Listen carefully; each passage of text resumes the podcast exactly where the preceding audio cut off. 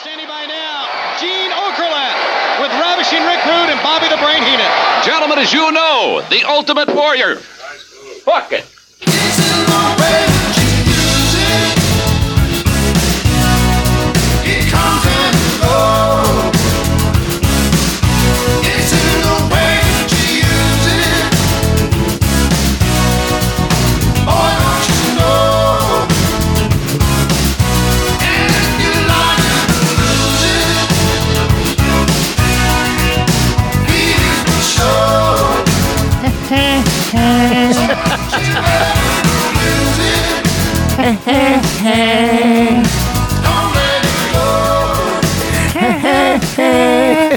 Happy Harmony, Schwammo, tis I, uh, the Prince of Podcasting, bipolar rock and roll, Sultan Slits, Godfather, Gash, the Genetic, Jackhammer, the four time West Virginia Podcasters Association Man of the Year, right here on your four time West Virginia Podcasters Association Podcast of the Year. That's right, folks. That seemed excessive.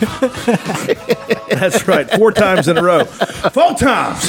Four times. Woo. Four times. Woo. Four times. Woo. It's excessively appropriate. Mean. Woo. By God, Gene. My favorite was Mean. Woo. Gene. Four times. As always, I'm here with the White Samoan, the Vanilla Gorilla, the Allegheny Ape, Boomer Bog Trotter. the Boomer Bog Trotter, the Appalachian Assassin, That's fucking former great. Intercontinental Champion. That's old uh, Chucky Tater Sacks over there, ladies and gentlemen. And of course, returning champion, the world's greatest claw machine guy. operator guy. the Rodney Dangerfield of regenerative farming. oh, I get no respect. And that's true. We just talked about last week how he gets no respect for his farm. Nobody cares. It's really It's like I go in here, I, I get, I get the, I get the, I get, I get the pigs going, and nobody gives a fuck. And then, and then somehow we turned it into a comedy bit. yeah, yeah.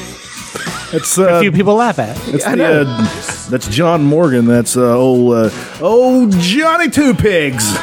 I don't know. What's up, Morgantown? What's up? You guys ready to rock and roll? Are you guys You ready to soft rock?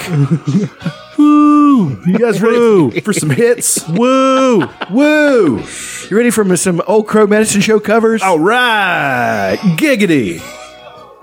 Well, heading down there. I actually like Old Crow Medicine. I do too. They have a lot of good songs. Mm-hmm. But Them uh, the Avett brothers. I like them. No, they're fine too.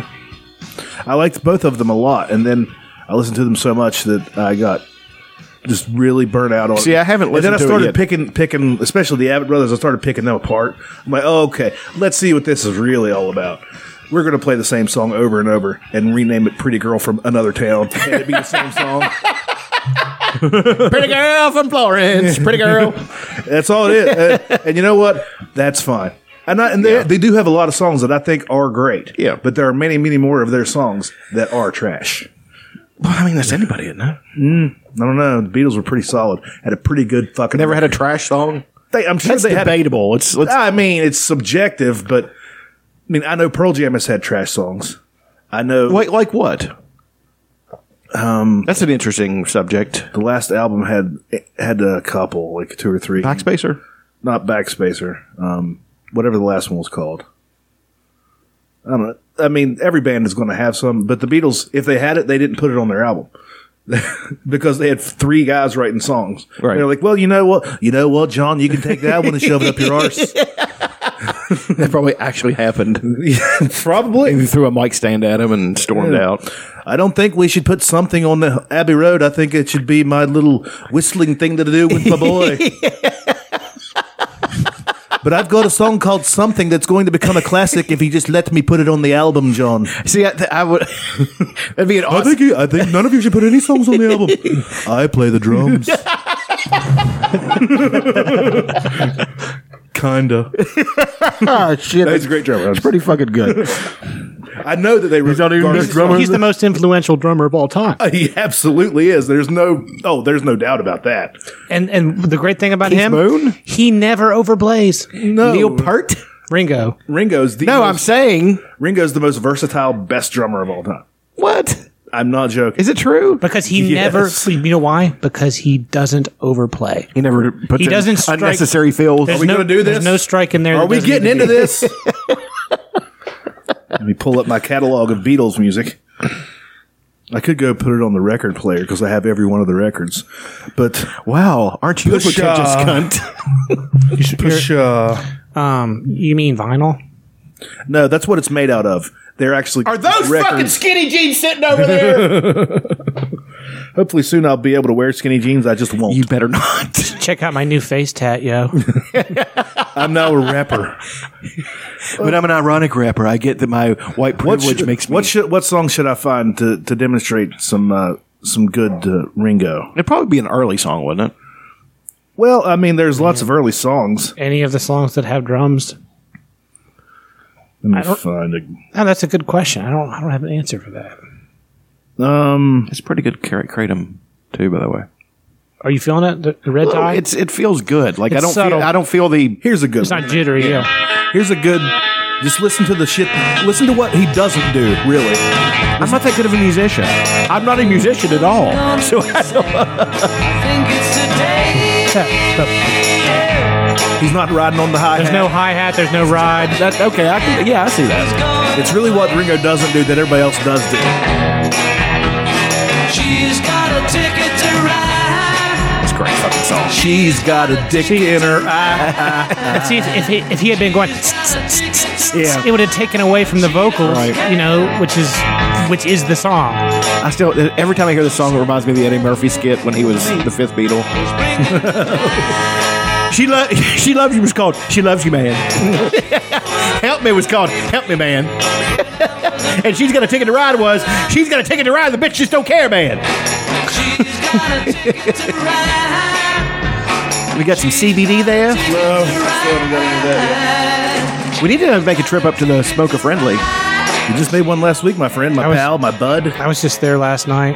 Their kratom is dog shit though. I, I just got. See, now here. See, see what he was doing there? Okay, yeah. That was a tambourine.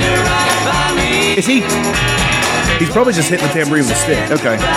Or, si- or he might just be riding the- The recording sounds like someone actually playing a tambourine. That's what I was thinking. but when they do it live, he, he does something. and he has the best drum roll in the business. What he just did it. Yeah, it's He smooth. goes See, right he, back gets, to he this. gets no respect. Absolutely not. No. except for for musicians. all that they say that Okay. he, all they all, all they ever say about Ringo is he's ugly and he can't sing. Ringo got the most. Two valid points. Ringo got the most fan mail. Huh? Ringo got the most fan mail. Well, he's the most approachable. Probably. not not anymore. He's all ringed out. He's like, I'm living up to my name on Ringo. He's got a thousand rings on. So listen here, it goes right back into the fast part. Don't know why she's riding so high. Shoulda think twice, shoulda do right by me. Before she gets to saying I like the Beatles' liberal use of seventh chords. It's one of the main things I rip off about them. It's with the chords that sound funny. Like, they sound like a joke. Have a jazzier sound too. Okay. Not jazzy sad. Jazzy, Jazzy funk. Like Jazzy like jazzy, Like almost Bootsy comedy. Collins. Jazzy blues. Did you say almost comical? Yeah, the the sevenths are almost comical. Let's see. Here's Ringo singing. This is a Buck Owens song. Listen to him. They're gonna put me in the movie. He's, he's, He, he's, he's not a bad singer. No. Make he's clicking the uh, the rims. We'll make a film about a man that's sad and lonely. He's not a bad singer at all. No, that's why he had a pretty good fucking singing career after he was done. Naturally. The songs were some of them were okay. Well, I bet you I'm gonna be I like that harmony. That's Paul right there, baby. The best high harmony guy in the business. Never I, nah, Oh, no, no, I Rick, uh, disagree. Glenn Rick- Campbell. Glenn, oh yeah, you're right about that. No, I'm, Campbell was a I'm gonna go with motherfucker. filled in uh, for he filled in for the fucking Beach Boys. I'm gonna go with Dave from Sam and Dave.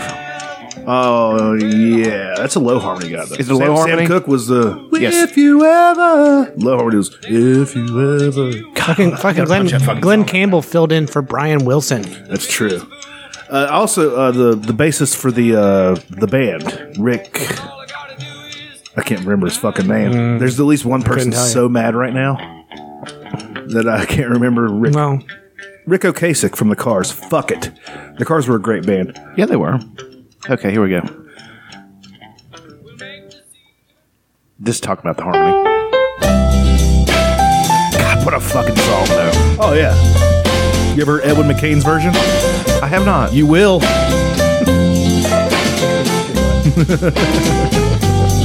If you ever change your mind, See, the more difficult part to sing is the low harmony here. Because it's So you're saying Dave was more talented than Sam? no, no, no, no, no. No, he might have been.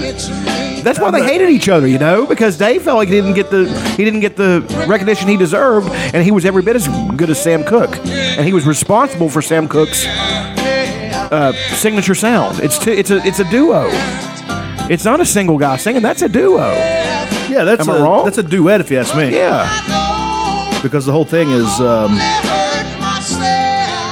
it's uh, whatever it is. Uh, it's a it's a harmony. It's a duet sort of, but it's kind of weird to call it a duet when it's two dudes, unless they're gay dudes. Nothing wrong with that. What is it called? Is that song called "Bring It On Home"? Yes, it is. Bring it on home to me.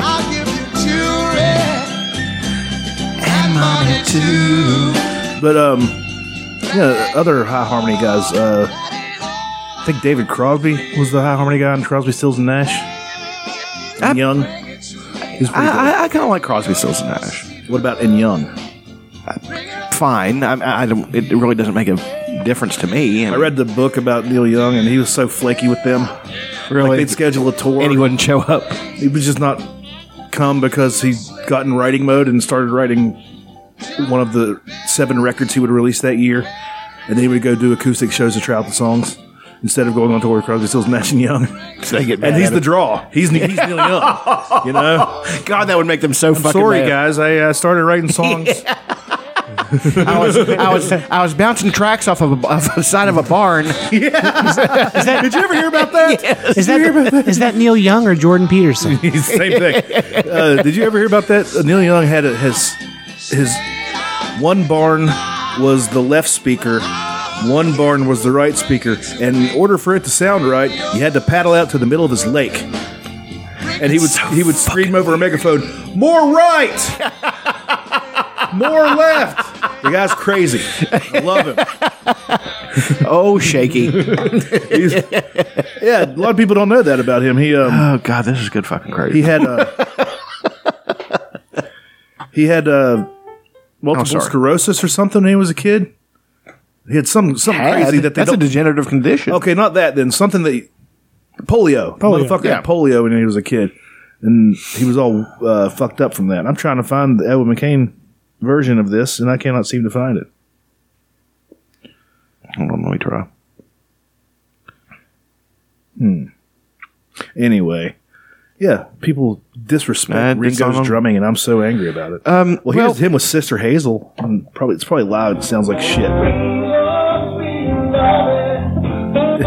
definitely from so that proves what I th- actually had originally thought. Sister Hazel are a North Carolina band. yeah. I didn't know that. I mean, I, I did, but I didn't. I because I know they played a bunch of shows. Don't around they North sound like North Carolina though? Yeah. so does Edwin McCain. I mean, it's They have that sh- the uh, that shag music type uh, Yeah. vibe. North Carolina is a. I loved living there. It's a is a very unique place. South Carolina is is amazing. It's beautiful. fucking gorgeous It's, there. it's the most beautiful state, I think. Um, I was driving down to see the girl, and um, I was going to Florida, and I was excited to see Florida until I got there because I hadn't been there since I was a kid.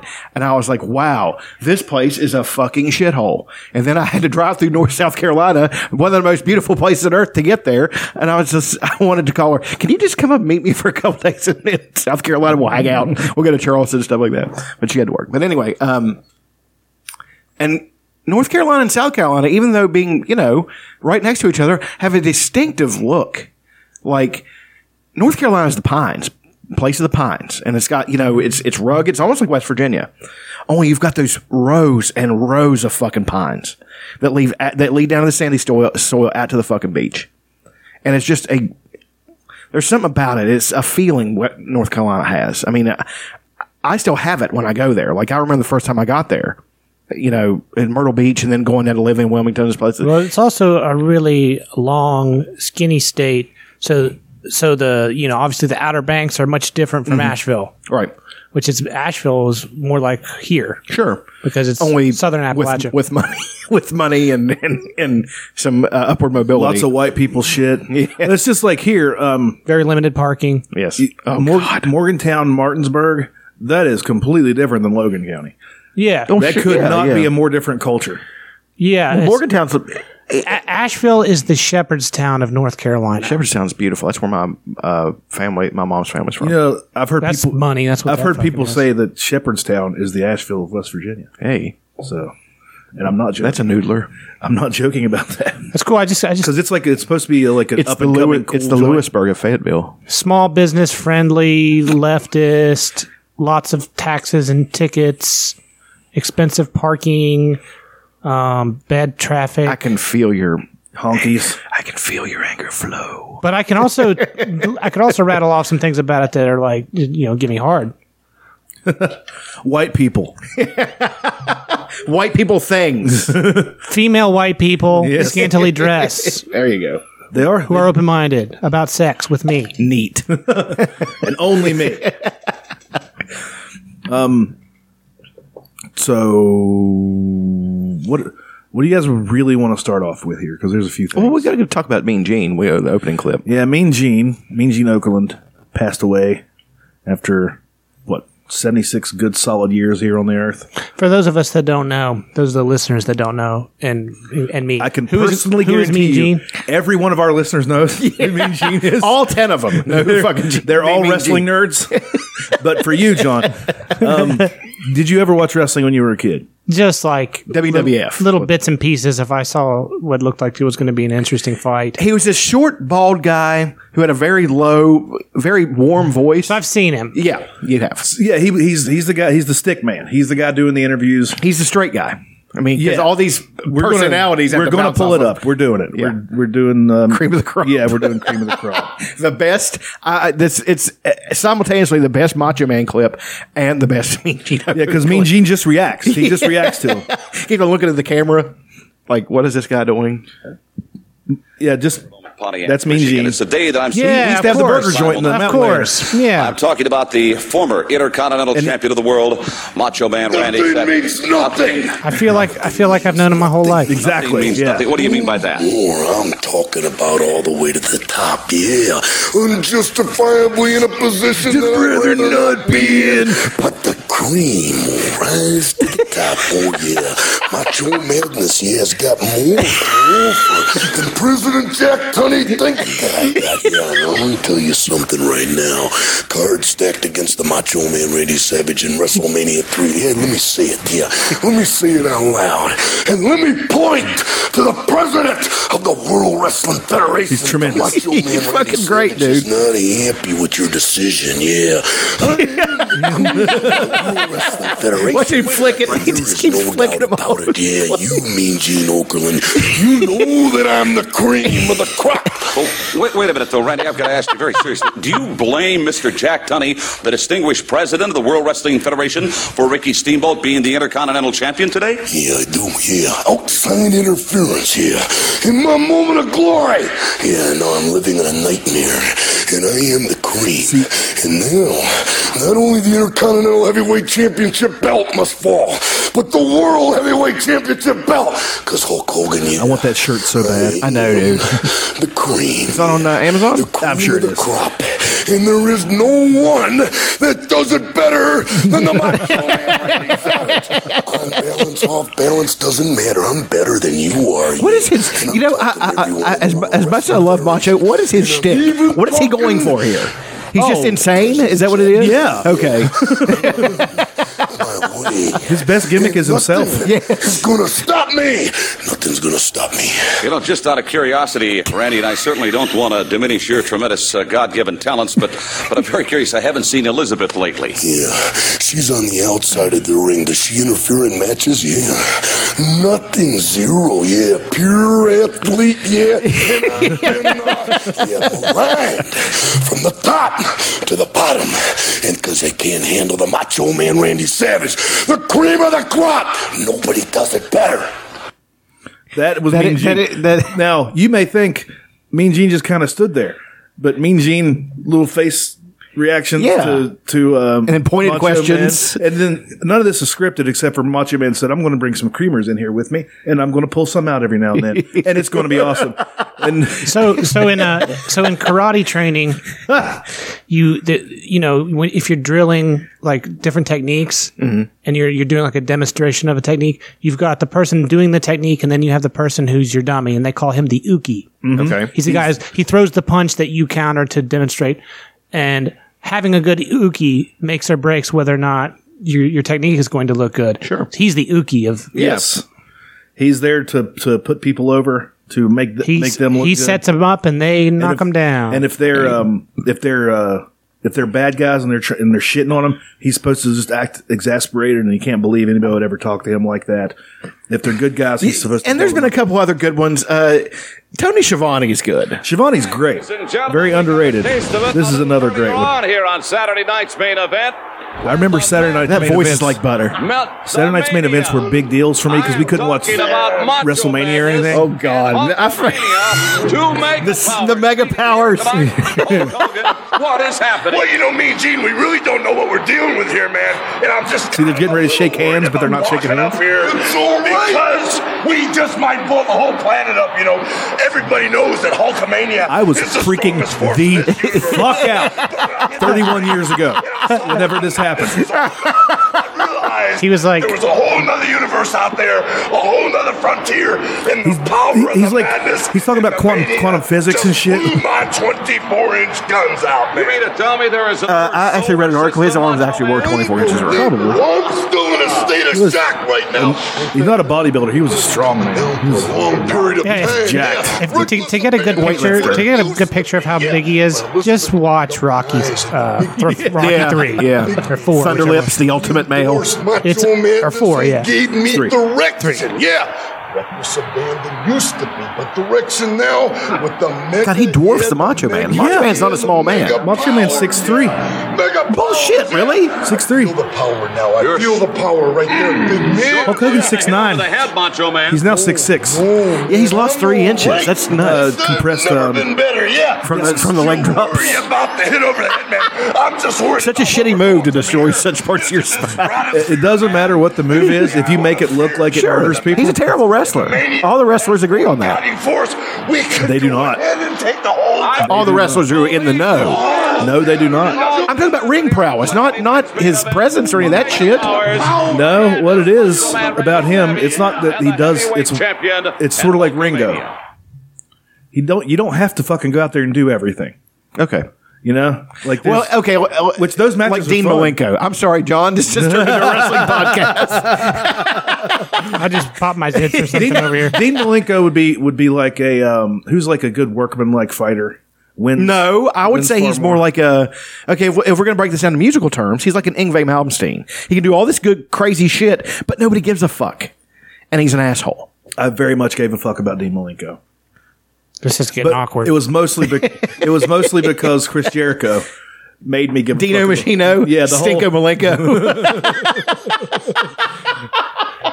Well, here's the thing. Prince Nakamaki. You probably don't know who Chris Jericho, Jericho is. Dean Malenko, he was like a a uh, technical wrestler, kind of like a luchador. He, he would be like a, uh, a jujitsu practice, like a Demian Maia. Right. He'd be like a Demian Maia, and um, uh, Chris Jericho is like a flamboyant. He's a he's a Conor. He's a Conor McGregor type, and they decided they were going to get in a feud, and. Um, uh, Malenko was the man of a thousand holds, and Jericho's like, "Well, I'm the man of a thousand and four holds." he brings out that printer paper, like a stack of printer paper, and for five minutes, He started reading one uh, arm bar, two, and then he gets up to like twenty or thirty. It goes to commercial. he comes back comes back eight hundred and seventy six because it's hilarious. He's that's another one. Chris God damn it, I Jericho remember is so fucking great. He's still so fucking great. Well, he came out and he was like a kind of nondescript face. You know, he's like, oh, he's good looking, blah blah blah, whatever. He's like a he's a guy that walks to the ring and and these in long blonde hair and he's like, "Yeah, baby, we're gonna do it. Yeah. I'm a good guy." And nobody gave a shit. yeah, nobody cares. Like. So he he started doing this thing where he I don't know what he did first. He had this horribly overweight old guy with no teeth called Ralphus. yeah, he was, his a, he was a truck driver. He's a And he, he- drove the ring truck. and he wore a shirt that was too small. His gut was hanging out, and Jericho would act like he's walking into like to the crowd, and somebody would touch him, and then Ralphus would come up and go like this. It's so fucking stupid. It's so stupid. But then he was. uh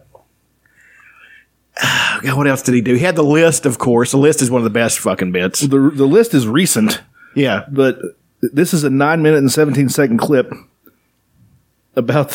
thousand and four holds. Yeah, I'll see how much I Oh, God. how long it takes to get there. You guys keep talking about how great Chris Jericho is. But um, again, Dean Malenko, I think he, he's one of these guys. He got a lot of respect even in the um, but he's just no. There's no flash. There's no. There was no real charisma. So Yeah, that's it. That has to be another There's, there's Jericho. Is this what- during his, uh, It's just as he's turned into a bad guy. I think he's going to have a match before he does his Who knows? We promo. So we'll. in you and your career goodbye, Dean. Because like the went home, losing your match to me. Okay, I want to get to the. joint matchup as he will is that Marty That Jannetty? is Marty Jannetty. quickly. Okay, he beats Marty Jannetty. He's got his neck the Lion Tamer. Jannetty, I tell Yeah, that was back whenever he, that looked like it hurt. They changed it to a Boston Crab later in, in the WWF. For Chris Jericho. on. Okay, here we go. Number five took care of Mr. Jannetty so quickly. I came prepared. Excuse This That's is shitting all over Marty Jannetty yeah. too. Fuck Marty Jannetty. Well, he was a. He's to fine. be the man He's with good. He was actually a very good Yeah. wrestler. But I counted, and you know about 60, but I know 1,004. Look at And I the wrote them all paper. Here we go. Hold one, arm drag. Two, arm bar. Hold three, the moss covered, three handle family gradunzel. this list and we'll announce it. bar. That's fucking hilarious. The Saskatchewan spinning nerve hold. Now they're going to commercial. Microphone night. You think so? Arm He's got bar. 998 He keeps on saying armbar. here. There's multiple arm bars. well, I know. I'm just saying. Number 10, right-handed Right-handed armbar. Meet Oh, this is an actual commercial. They're playing a commercial for this video. but she already puts in Somebody a lot literally of uploaded their VHS. 712, arm bar. Can we physically get him out of the ring? 713, Schiavone. You've got to Schiavone. Zbyszko, I can. Yeah. 114. the Canadian. Good. Time for our second hour. They cut him off. WCW How, how many hours was and gentlemen, uh, Nitro at the end? Three? It went up to three. Yeah, God. That's Three yeah. fucking hours of wrestling. They still do that. Uh, Raw is still three hours. Is it? Yeah, it's insane.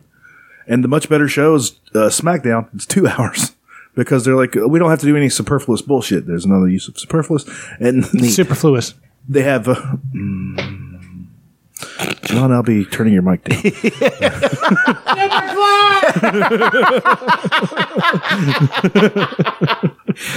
but uh, they just have wrestling matches, and every now and then there'll be like a promo. But mostly it's just wrestling matches, and the, the storylines make sense. Well, in Raw, it's just like, man, we got a we got three hours to fill. This is insane. I've been thinking about tr- maybe trying to get on the uh, amateur wrestling thing and trying to get Frampton in the ring and actually doing the the Charles Vanderhoff versus White Trash Willie feud, like for real. we, we could get over. Well, I mean, you got to learn how to do it first. I know. I'm kidding. I'm, It takes nine years. I know. I'm not going to the power plant. No, they don't have that anymore. You believe that? They don't have the WCW power plant Did anymore. they not?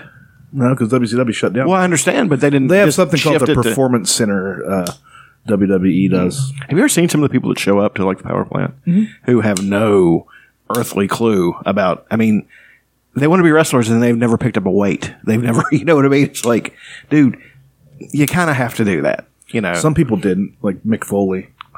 he's a he's a rare exception.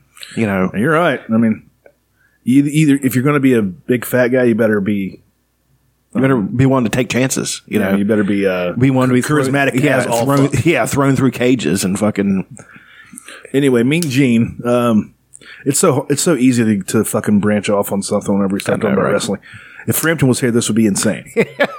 Be a four hour wrestling podcast. I call into work. I can't come into work. Why? Wrestling podcast. We're talking about That's it. WCW Nitro in 1997, and uh, I have opinions. So Just cover for me. Yeah, Mean Gene. Um, he uh, he had the burger joint in the Mountain Lair in Morgantown. If you remember that, I do. the burgers were pretty good. they were peppery. They were pretty good though, pretty solid. The fries, I don't remember if they were good or not, but I'm just going to say they were, just so I don't disrespect the dead. I remember it being kind of like a kind of a messy burger, like Yeah. but good. Sort of like Five Guys. The way Five Guys can be a Yeah, little messy. I'm a, yeah. I'm a big fan of Five Guys. I like Five Guys. I mean, Mean Gene was good, but it was something, that- and they, they used like a lot of garlic powder in the beef. I think there's just something about it. It's like it's like you got to be in the mood kind of Mm-hmm. for Mean Gene burger because it's a commit. It's a commitment. He also ran a scam. Uh, remember the hotline, the WCW hotline? Yeah. That and like that was Mean Gene's whole project, and he, like he made like most of the money from that, and he would just make stuff up about what was going to happen or what wasn't going to happen or or backstage beef between these and people would call in 99 cents a fucking minute to hear Mean Gene talk and I wanted to so bad I wanted to call in this fucking hotline they'd advertise it I like the when they would start. hour. I like when they would start the recording in the middle, so you had to go to the end and let, and let, let it replay. That is such a fucking god. Did they really do that Yes, did they you do. did you call the hotline or No, I'm saying that's that- what those hotlines do. Oh yeah, I'm sure they do. So- that's insane. Yeah. just to keep you on. But Mean Gene, I mean, it was the uh, he was the guy standing in the '80s in the WWF. He was the guy standing for every good interview. Anybody like him having to deal with the Ultimate Warrior must have been just Oh insane. God! The, I mean, as as much as I like the Ultimate, You must Warrior, remember the Ultimate Warrior, He's fucking horrible, or he was horrible. His his promos were the fucking worst, rambling nonsense. They did. I mean, and I'm not talking about nonsense in a good rambling way, like fucking Dusty Rhodes, Like, where he's talking about how wasn't surreal No, no, it's not talking about how when Dusty Rhodes lost the United States Championship, that the American economy was hinged on it and started to collapse, and somebody got somebody got kicked out of their job because a computer took your job, Daddy. And You know what? I'm not. I'm seeing all kinds of uh, Ultimate Warrior promos, but he's oh here's here's one. Look, Ultimate Warrior. He's terrible. You've heard from Andre the Giant. He was a bad wrestler. Heenan. yeah, They, they believe he hurt people. they believe Warrior that they have the advantage in this intercontinental. didn't somebody beat him up really bad? They believe that you Rick Rude. Rick Rude did. Rick Rude whooped everybody's ass. I think. Did he? Fear is an aberration. Fear is the air that cowards breathe. Fear. He's terrible. is the You know what? taste Whenever I was 10 or 8, whenever this was, I loved it. Of course, because he didn't know any better. The brave and the warrior. He's so fucking terrible. Jacked all the shit, though. the Yeah. brink Let's look like that. All that oil. He spends $3,000 a month in oil. You know, not to toot my own horn, but I think if I got my body fat percentage down, like I'd be bigger than that. You know what I mean? Because I'm so. You know what I mean? Like, I don't know. Maybe not. You, you, you probably be, it, you probably look like that underneath. You know? all the fat. I think I might, nah, not anymore. I just quit going to the gym as much. No, you need to start going back. I don't think I want to right now. You just like- I want to get used to the yoga thing. Sure. And then maybe start going back. I'm gonna start swimming on, on Monday. Swimming? Mm-hmm. Swimming's great. It'll help. I don't know how to respond to that. Good. Swimming's swimming's a it's literally the best exercise. yeah. I'm, well, I used to, and I'm a good yeah, swimmer. You could definitely make that case. Yeah. It's a. I'm, As far as like no impact, you're not going to hurt yourself. I mean, It- It's like it's it's very it's the best at uh, in its ca- best in class. Yeah. You know what I mean? yeah, well, it, It's, it's one of the best as, like, forms of cardio, cardio, yeah. And you're not going to get jacked and you're working your whole body, doing it alone, yeah. and um and you're al- you're also you know because you you're having to hold your breath a lot, and you have to control your breathing a lot. It's like really good for your lungs and. it's, it's good for your shoulders though. Jacks your shoulders. Up. Yeah, up. That's I mean, true. So, and I, I need mean- that. That's the thing. If you want to, if you want to look like a swimmer, it's the best exercise. you can do. what a pro- what a profound That was observation. deep. Confucius say? The uh, the yoga thing's been going good, man. I uh, I only took one day off uh, since I started. I started last Saturday, and today is uh, Sunday.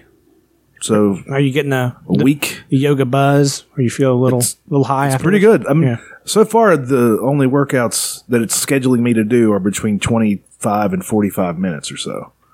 And every time it's I'm sweaty. I uh, got a heart rate monitor and like it's I stay between 120 and 140. Sometimes it gets up into the 150s and it tells me to stop.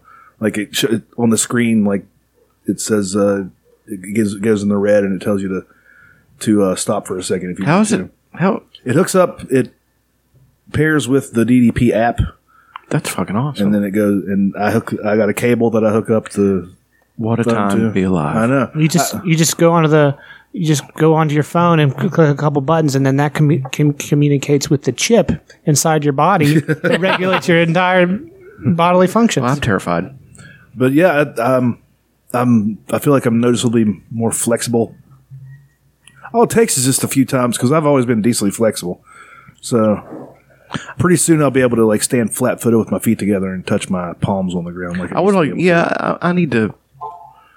I used to be really flexible for, especially for a large person, but all the years of powerlifting That freaks uh, you people know, out whenever they see a big guy like Yeah. like like oddly flexible. Yeah, like I'm going to be able to lift my leg up over my head. I'm going to be able to kiss my knee.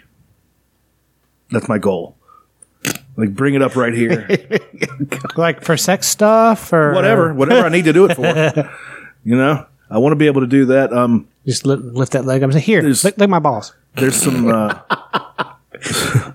there's some weird movements that I'm not uh, used to. Like you get you you get in like a lunge and you put your this fist on the ground, you twist this way, and like I almost fall over. Like the first few times, I almost fell over. Then you mm-hmm. do it to the other side, and you can feel everything cracking and stretching. It's fucking awesome. I never thought I would like it. I felt like such a queer.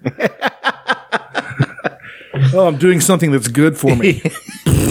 I, yeah, I mean, there's, there's some. think- I think you would like it. There, I, I definitely would. I mean, I Plus, DDP's like, you're doing great. Look how awesome you are. You're the best. yeah, that would be so awesome. And and you put in your phone number when you buy it. So if you skip any workouts, too many, like I feel like DDP might might call you and be like, "Hey man, like, what's going on? Are you doing all right, bro? I I mean, I don't want to come. I, I, I'm just disappointed. I'm not angry. You're better than this. Laying there with Cheeto crumbs on my chest. And that's another thing. I've stopped uh, um, as much junk food.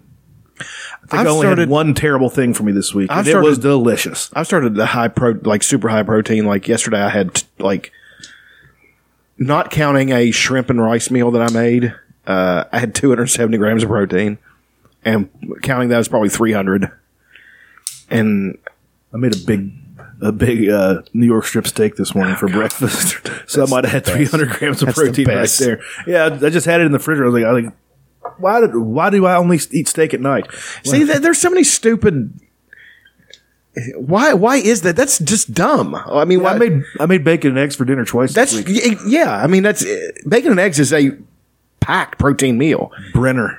I mean, that's um, like today. I'm gonna have. Uh, I bought a uh, a pre-made uh, por- uh, beef roast, like the Swanson thing. I'm gonna heat it up, and I'm just gonna eat it. I'm not gonna eat any potatoes, or anything with it. That's good. Um, what I've been doing, like whenever I get a roast, um, I just put the carrots and uh, onions in. And I don't get the potatoes, even though the potatoes are the second my second favorite part of the roast.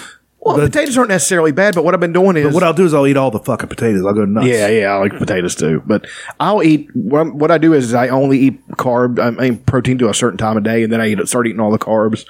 And I did it before, like, and you f- wake up feeling like the fucking Hulk because your your muscles are so starved of glycogen that, and once you put all the glycogen in from the from the carbohydrates, it your body immediately sucks it into your muscles. So you get up with a muscle pump, like a, like a gym muscle pump, you know. Hmm. Yeah, it really works, man. I, I started doing it because I read an article about it. I said, well, fuck it. Why, I'll try it. Why not? You know?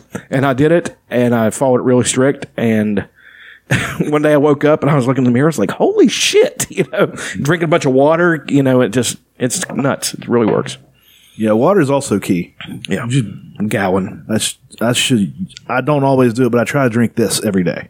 One of these. It's like 40 ounces or something. Yeah, it's pretty. That's a lot. Just one? I mean, that's a. That's, In addition to the other beverages, He's you know. I thought a, I drink a, I try to drink a gallon of water. well, that, there's nothing wrong with that. I thought a doing gallon was like what you should shoot for. They just say that too much? four. I like think- four eight ounce glasses. a obviously, day or something. obviously, like, you know, drinking, uh, being high, well hydrated and flushing things out of your body is good for you. But I think that the high, the, the water drinking thing is a little overblown. Probably Yeah, well, they say to, um, you can over hydrate. Yeah. and wash all the nutrients out of your body. And then you're kind of leaching nutrients at, after a certain point. And, I mean, that's not too, not like you're losing that much, but it's just, But if you're sweating a lot, you definitely want to drink. you should be. I mean, like like eh, you know, in the, the way we evolved, is you weren't drinking that much. You're getting a lot of you're eat- like drinking a lot of blood and eating a lot of like wet vegetation. You know, you a lot of the stuff was coming from your food, and it was probably very hot. How where we evolved too. So you know, you're sweating a lot, not drinking a lot because you don't really you know right. uh, so you know, our, we can we can handle some dehydration. Our bodies are made to handle it, and it's kind of like I actually look at it like it's kind of like exercising a muscle. If you never let your your body get dehydrated, then if you do get dehydrated, you're going to be fucked. Right. Well, and I'm not pretty good idea. But being perpetually dehydrated is obviously really stupid, Well, which which I tend to do. I at work, especially in the summer, I see people. I, I, I see guys in there never drinking water. That's they drink pop. Pop, I'm yeah. like, you shouldn't do that, man. well, it's got water in it. Yeah, it's, That's and all the what I used sugar, all the all the sugar flushes all the water out of your body. Like you know how in uh, like you see football or MMA, they got these uh, these um, containers that say uh, what, what is that BodyArmor, like that new sports drink that's actually really good, has coconut oil in it. Mm-hmm. Yeah. but they're not drinking that. They're drinking That's water. just the sponsor. They're drinking water, like Right. the Gatorade things on the sidelines. There's no Gatorade in those. Or they'll There's have no a fucking. they'll have a Monster Energy drink like at two o'clock in the morning after a fight. Yeah, Who they're not drinking Monster Energy like yeah, before they're you know after a fucking they just hand them an empty can and they got to stand there and hold it, like because that's a sponsor. Yeah. I get that, but pretty much everybody says uh, the sports drinks are kind of garbage. I mean, for a quick thing, I guess, but like during a game, I'd never drink Gatorade or anything for football. It was always my stepdad. This Was is an this alien? shit- this shit- well, this, no, no, that's a movie starring Kim Bassinger. it's my stepmother. Yeah, um, It's Basinger, by the way. whatever. I know it's Basinger. I just do that on purpose. Actually, it can be bo- either one. I think. Um, Basinger. Basinger, Basinger. Basinger, I like that better. Basinger. Sounds, sounds like a racial slur. Basinger, Basinger. Basinger. Basinger. um, he. This is his generation because you know they're like they grew up in the. In the We drank 50s coffee on the 60s. sidelines. he gave Smoked me cigarettes. He gave me a Jolt Cola. Oh, yeah. before a game. He said, "This will give you a shoot of energy." I'm like, "All right." I drank it and I felt great, and then I felt terrible. Yeah, for the for the first quarter maybe. I was running around. Before baseball games, I did have like a ritual. I'd, I'd have Reese cups, like a Re- two of them, mm-hmm. and Reese uh, cups aren't so bad though because they got a lot of protein in them. and um, I think I'd probably drink a Coke, but it, that was baseball. That's a completely different animal than Football, football's a perpetual motion. and you're sweating in those fucking pads. Jesus. Football There's some is- things I don't miss about football. Oh, I mean, practice two a days in the middle of the fucking summer. is the worst. The hottest part of the summer. Yeah. the ground's dry, and no practice field is lush green grass. It's all shitty. Field. Yeah, and you had to lay down in the fucking dew cover. Oh god, it was horrible. you know, football's garbage. But then you do the good things you like, like fucking jacking some dude up. And Yeah, jacking some dude off and uh see now the my my high school their uh, their field's turf now where I used to go. Summersville has a turf field. Nicholas County's turf field now. It's beautiful and gorgeous, and they get to practice on. it. These You can wear just kids- regular tennis shoes, right? I think they, there's there's like a special turf shoe, Hmm. but I think you can just wear regular tennis shoes on. We when we played at Valley, we could wear regular tennis shoes. These fucking kids, they didn't have to roll around in the mud. Dude, uh, being a single, you you don't even understand. Being a single A football on a single A football team where the fucking funding is not there for anything, and you're going to all these places. Even some of the double A schools. Clay County's filled of shit. Oh God! it's a They use fu- it it's as a a fucking baseball field baseball field. and it's like 125 feet Yeah. in right field to hit a home run. My very first at bat in high school baseball, Knocked a home run. somebody hit it just a little s- outside and uh, just a little outside and low. I went reached out and tinked it. Hit a home run. My very first at bat. Huh. Ain't that some shit?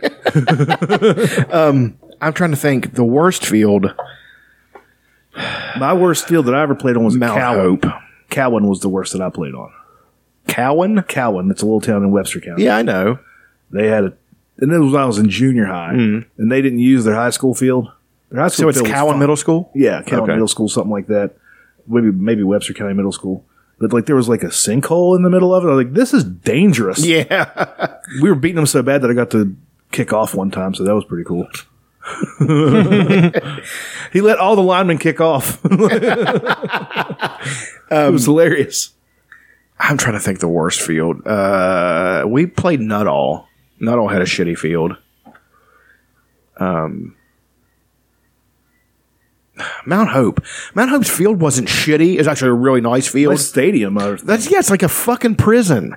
And the does- town and the town is like a coal camp. So Yeah. you're driving through a coal camp. You know you're going to get fucking the shit beat out of you because this this is a town where they live and die by fucking football. You know what I mean? now they don't have a football team. Well, that's what I'm saying. I mean, they had state championships there. They were always, always competitive, always. And we would play them. And, and back in the day, Gauley Bridge used to beat the shit out of Mount Hope, like in the 60s and stuff. Just so a lot of the coaches were kids then getting beaten by Gauley Bridge. so they turned around and beat Gauley Bridge as bad as they fucking could. Oh, it's terrible. Um, I'm trying to think of other shitty fields. Um, Oak Hills was always nice. Oak Hills is a really, really nice field. Yeah, they got a whole complex that's real nice. Their baseball field was nice too. Remember, uh, we played in the sectionals there my sophomore year, and I was pitching. And then we're in the playoffs, you know, it's a big fucking deal. Mm. And I got fucking rocked. They fucking shelled me. It was terrible. How many home runs they hit off? No home runs. Just everything I pitched must have looked like a watermelon. coming in there. They did not miss. They fucking blew me up like I was nothing. I was like, Jesus fucking Christ. Because I, I played them earlier in the season.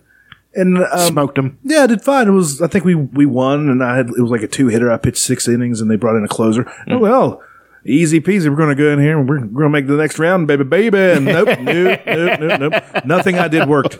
Not a goddamn thing. I think I lasted one inning. Oh, I, God. did, I don't even think I made it out of the first inning. Honest to God. Then they pulled you? Yeah, what are you going to do? We yeah. can't go in a 15 run fucking deficit. It was like I pitched to everybody. I think I pitched to everybody. The, they, I think they batted around. Honest to God. Um, and uh, yeah, just everything I did, I was hitting people. Like I had good control most of the time. Yeah. I would only hit somebody if I wanted to hit them, and Well, but sometimes, man, I mean, it just went nuts. And I wasn't one for nerves either. you know, athletic performance is, is so contingent on so many things. You know what I mean? It's just sucks. It was fucking brutal. I was very disappointed. I never played again. No, I think I went out for my junior year, and then I my shoulder was fucked up from football, so uh, I didn't really get to play that much. And I quit about halfway through the season because why am I doing this if I can't really do anything? Just traveling around for no fucking reason. Yeah. Anyway, your thoughts, John? Yes. Um, what do we got? We're about four. Let's do favorite things real quick. There's a couple actual things I do want to talk about. Okay. But let's get the favorite things out of the way. Oh, fucking ad this time, you piece of shit. You motherfucker. Raindrops on roses and whiskers Biscuits on and kittens, titties. Bright copper kettles and warm woolen mittens. Brown paper packages tied up with strings. These are a few of my favorite things. What if there's a hip hop remix to favorite things? Sure. Gonna find out. Chuck, your your uh, favorite things. Um, I had a few. I was actually starting to write them down because every time I get on the on the show, I can never remember what my you know. Um, somebody else go. Let me think. Well, uh, on Friday, I got to um, MMA spar with like five other guys. We got together and um, we just actually did Well, I did eight three minute rounds, and so so it's so it'd start off. We were just kind of like being gentle and just warming up or whatever. Three minutes, then a then a one minute break, and then you rotate and you move on to the next guy. So you get to fight everybody. Mm-hmm.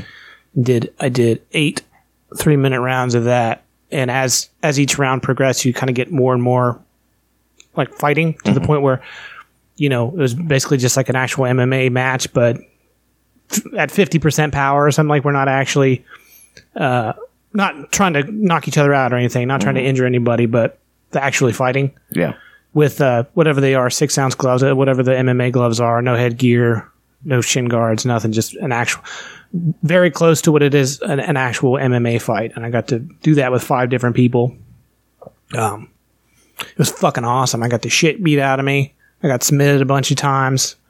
Um i got to I got to catch a lot of people with some kicks because uh, 'cause nobody in that gym does karate. Mm-hmm. Or none of the guys that were there were really karate guys. Like they do, they're more like Muay Thai oriented, which doesn't have nearly the kick, the amount of kicks.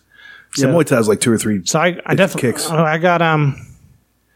Let's see. I was well, my well Chris McKinney. He's he's like I don't know if you guys know who he is, but he's got um. He's a.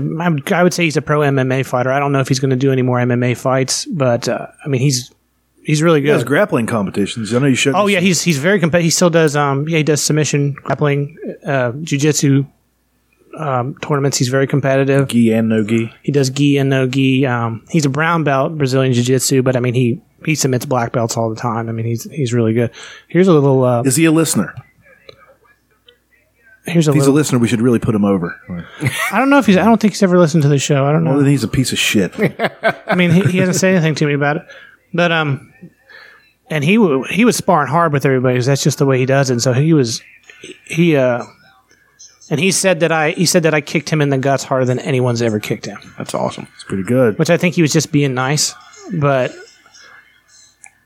it's it's nice to be good at something. Sure, because I get my yeah. because I get they I get my ass handed to me on the ground, but they respect the kicks. That positive, the positive reinforcement's Yeah. the best. That's I, I, uh, when I'm talking. That'll be my favorite thing. I mean, he's a fucking monster. God, that's crazy. He's he's like yeah, he fucks me up. He actually made me submit. Like I, I guess it's probably because I kicked him in the guts, but he submitted submitted me to, to body shots. he had me up against the cage or the wall or whatever, and I was like.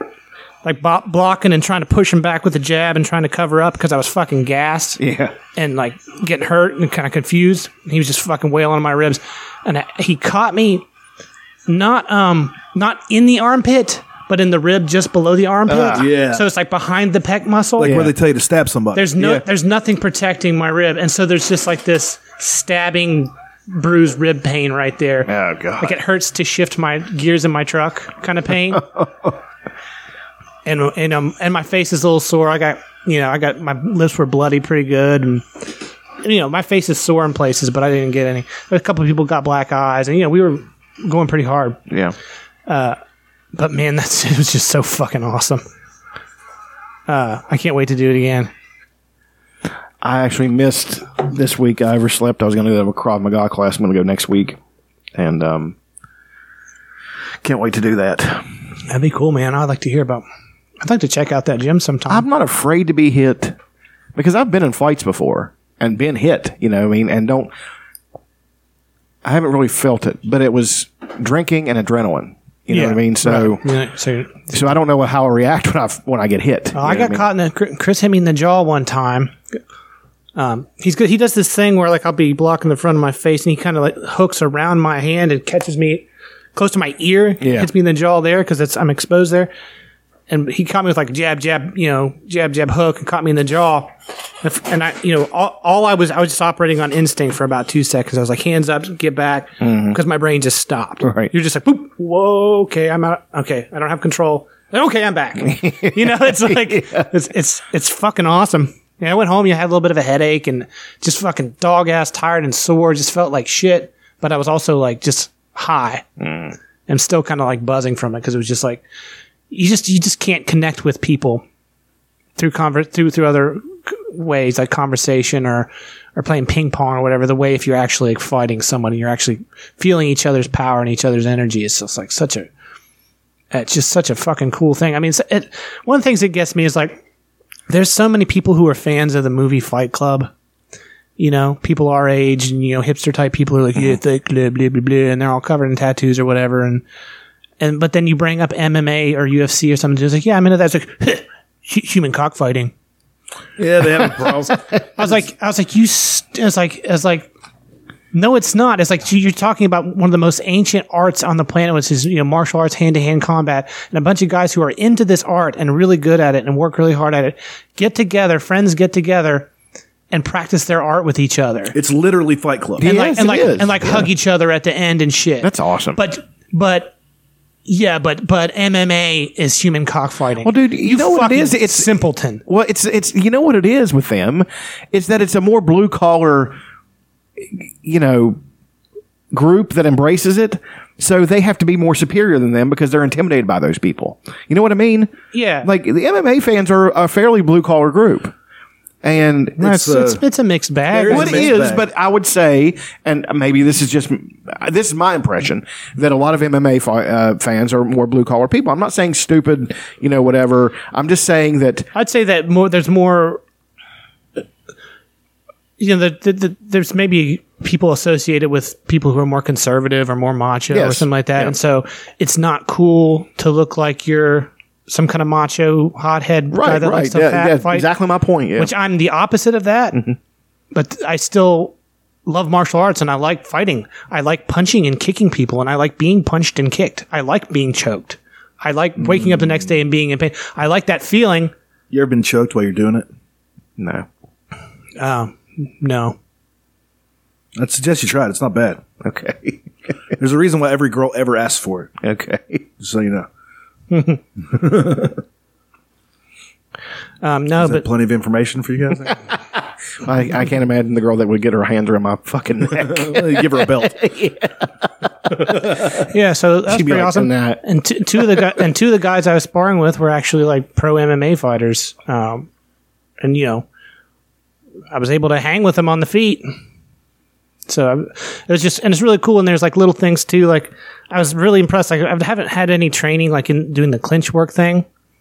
You know, where you're like in the clinch, you're like up against the cage.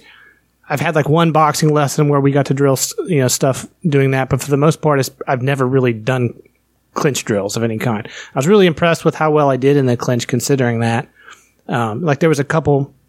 Well, I guess I've studied judo, so so like some of the judo stuff, the stuff from Sensei Abbott is like paid off. It's like I was in this position and. You know, he had me up against the wall, and I just like swept him, like fucking just straight judo instinct, and mm-hmm. like worked perfectly. I was like, that was so easy. It's like it, it works. Wow.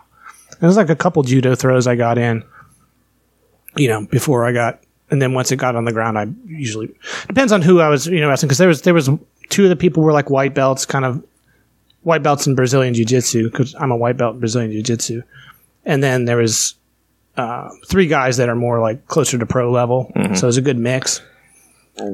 Um, but it was um, uh, yeah, I just I just can't wait to do it again. And How often will they Okay. do the that type of thing? Is I mean, a that- once a month thing or I mean, they, we do striking stuff.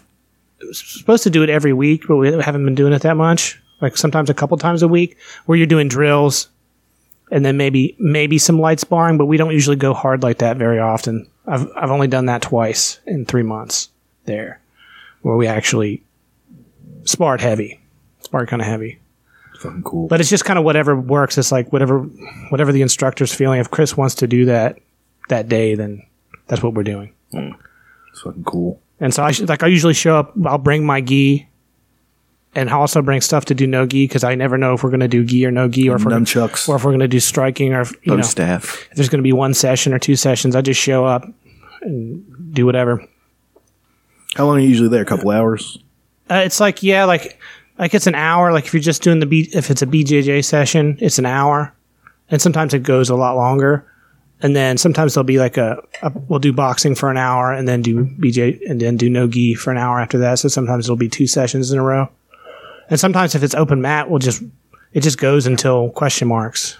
You know, we'll just kind of hang out. Like an Evite for somebody's birthday party? 8 p.m. to question You mark. just, you just, you just kind of hang about out. there's- There's a couple guys fighting over here, and then you're just kind of hanging out, drinking water or whatever. And then you're like, just walk up to somebody and say, "Hey, man, you want to fight me?" And then you say, "Yeah, well, you want to roll?" You just roll with people you never rolled with before, one of the or whatever. one of the things that um, I notice about people that say they're MMA fans is they're just they're kickboxing fans. They don't like it whenever it goes to the ground. No, they're they're yeah they're striking fans. See, and that's I get it. I mean, if you don't understand, like if you don't know the rules of uh, cricket or, or whatever, and you try to watch it, or like if you don't know the rules of roller derby, you ever go to a roller derby game or Never- watch that shit? never. I've seen If you don't TV. know the rules of it and you're trying to watch it, it just It just know, looks like a bunch of gals out there having a skate. But the people that, but the people that Bumping know into each other. that that get it, you know, it's really exciting and really interesting. And that's what gra- that's the way grappling is. It's like it looks like two guys are just kind of walling around on the floor, hugging each other. But there's actually a lot of really interesting. It's a chess match going on right there. And I've uh, over the years I've been able to to recognize what they're what the guy on the top's trying to do, what the guy on the bottom. You listen to Joe Rogan explaining the shit Honestly, for years, and you get educated. He's literally the best color commentator in sports. Yeah. because he he explains it. Um, and you know, you you have wait. To a so T. You're saying you haven't read a book about jujitsu? No. but you know all this stuff. How's that possible? I don't really know anything about it. I, I can just I can just You know a lot about jujitsu. You haven't practiced it. That's true. But you know a lot about jujitsu. Yeah, I guess. You know what the So I this can move or that I'm move. a blue belt then, right? Just call You can a see you can see what Indigo. transitions might happen or Yeah, I can see what they're trying to do usually. Yeah. That's why I want to be a play by play guy for MMA, for an MMA organization. I've already started doing it for pro wrestling. Might as well. Branch out. I, oh, I also discovered because I've never really been able to throw like full contact, like like throw heavy at people. I've I've learned, you know, that I've got what some of what my strengths are. Is like I've actually got like really good at knees. Like like if I'm doing like one two and uh, we're close, I can fucking catch you with a knee that you're not going to see because I don't have to. I, you know, I'm not telegraph. There's no te- telegraph. There's no telegraphing with my kicks anyway. That's one of my. That's my best. That's thing. what I always said about you. He's, Is it? he's got uh, no telegraphing to his kicks. He's a, See, yeah, one of the well, best kickers in the game. Those Muay Thai fuckers, they always they always like tilt switch. They, they tilt the front leg out to, to get power, but that's just an indicator he's about to kick. Right. A karate style kick, it's just like boom, you're kicked. You don't. You, I'm not going to give you any indication. It's not going to be as powerful, but you don't see it coming. Just- And that's Really, the one that gets you. Yeah, well, that's the thing. I was thinking. I mean, especially if I'm throwing trade-off if I'm throwing punches at your head, getting you to cover up, and then boom, right to the Donald fucking solar Cerrone's very good at that. He'll throw a jab out there just for no reason because he know the guy the guy's going to dip away from his jab and then throw a head kick up and smack him right in the side of the The head. most most important the most important move in striking is, in my opinion, is the one two punch, jab reverse punch or jab hook or, or jab cross. Just one two, one two. The second most important technique in striking, one two kick, You see it all the time. one two kick. Because because you're you can get them to do what you want with the first two punches. They're almost just like feints. If you connect, that's good, but you don't have to worry about actually hitting them. You're just trying to get their attention on the punches so they don't see the foot coming at your face. my buddy Gibb, when I was, when I lived at Carolina Beach, he was an MMA guy, and something that sticks in my mind is that I- just I asked him I was like, man, can you you know teach me how to fight? I said I, I got a decent punch, and you know this and that. My my left hook is actually really good, and um. And he said, "Yeah." And it was the most fun. He had the gloves up, and he's like, "All right, we're going to do this." And he showed me the different punches and the combinations. It's like three, two, one, two, two, two, and I would do it. I was getting really good at it. He's like, "That's really good," you know. He said, "You've never done this before," and you know, I was, and I was like, "No." And he said, "Well, you're doing really well." He said, "I, I would like to see you stick with it." And now, I'd like to, you know, pursue that. I'm. I was thinking I'm too old. I, I saw uh, an article about a guy. He was 46 and he started, you know, and he was severely overweight. Now he's really good at it and he's slim. Like boxing or um, It was, I think, it was BJJ. There's a guy. Anthony Bourdain started when he was 54 years old. Got, got up to purple belt. Mm-hmm. He was competing in masters of it, not master like I'm a master of this, but like older divisions and winning tournaments against other men his age. There's a there's a dude in my class who's a doctor. He's 66 years old and like just got his blue belt.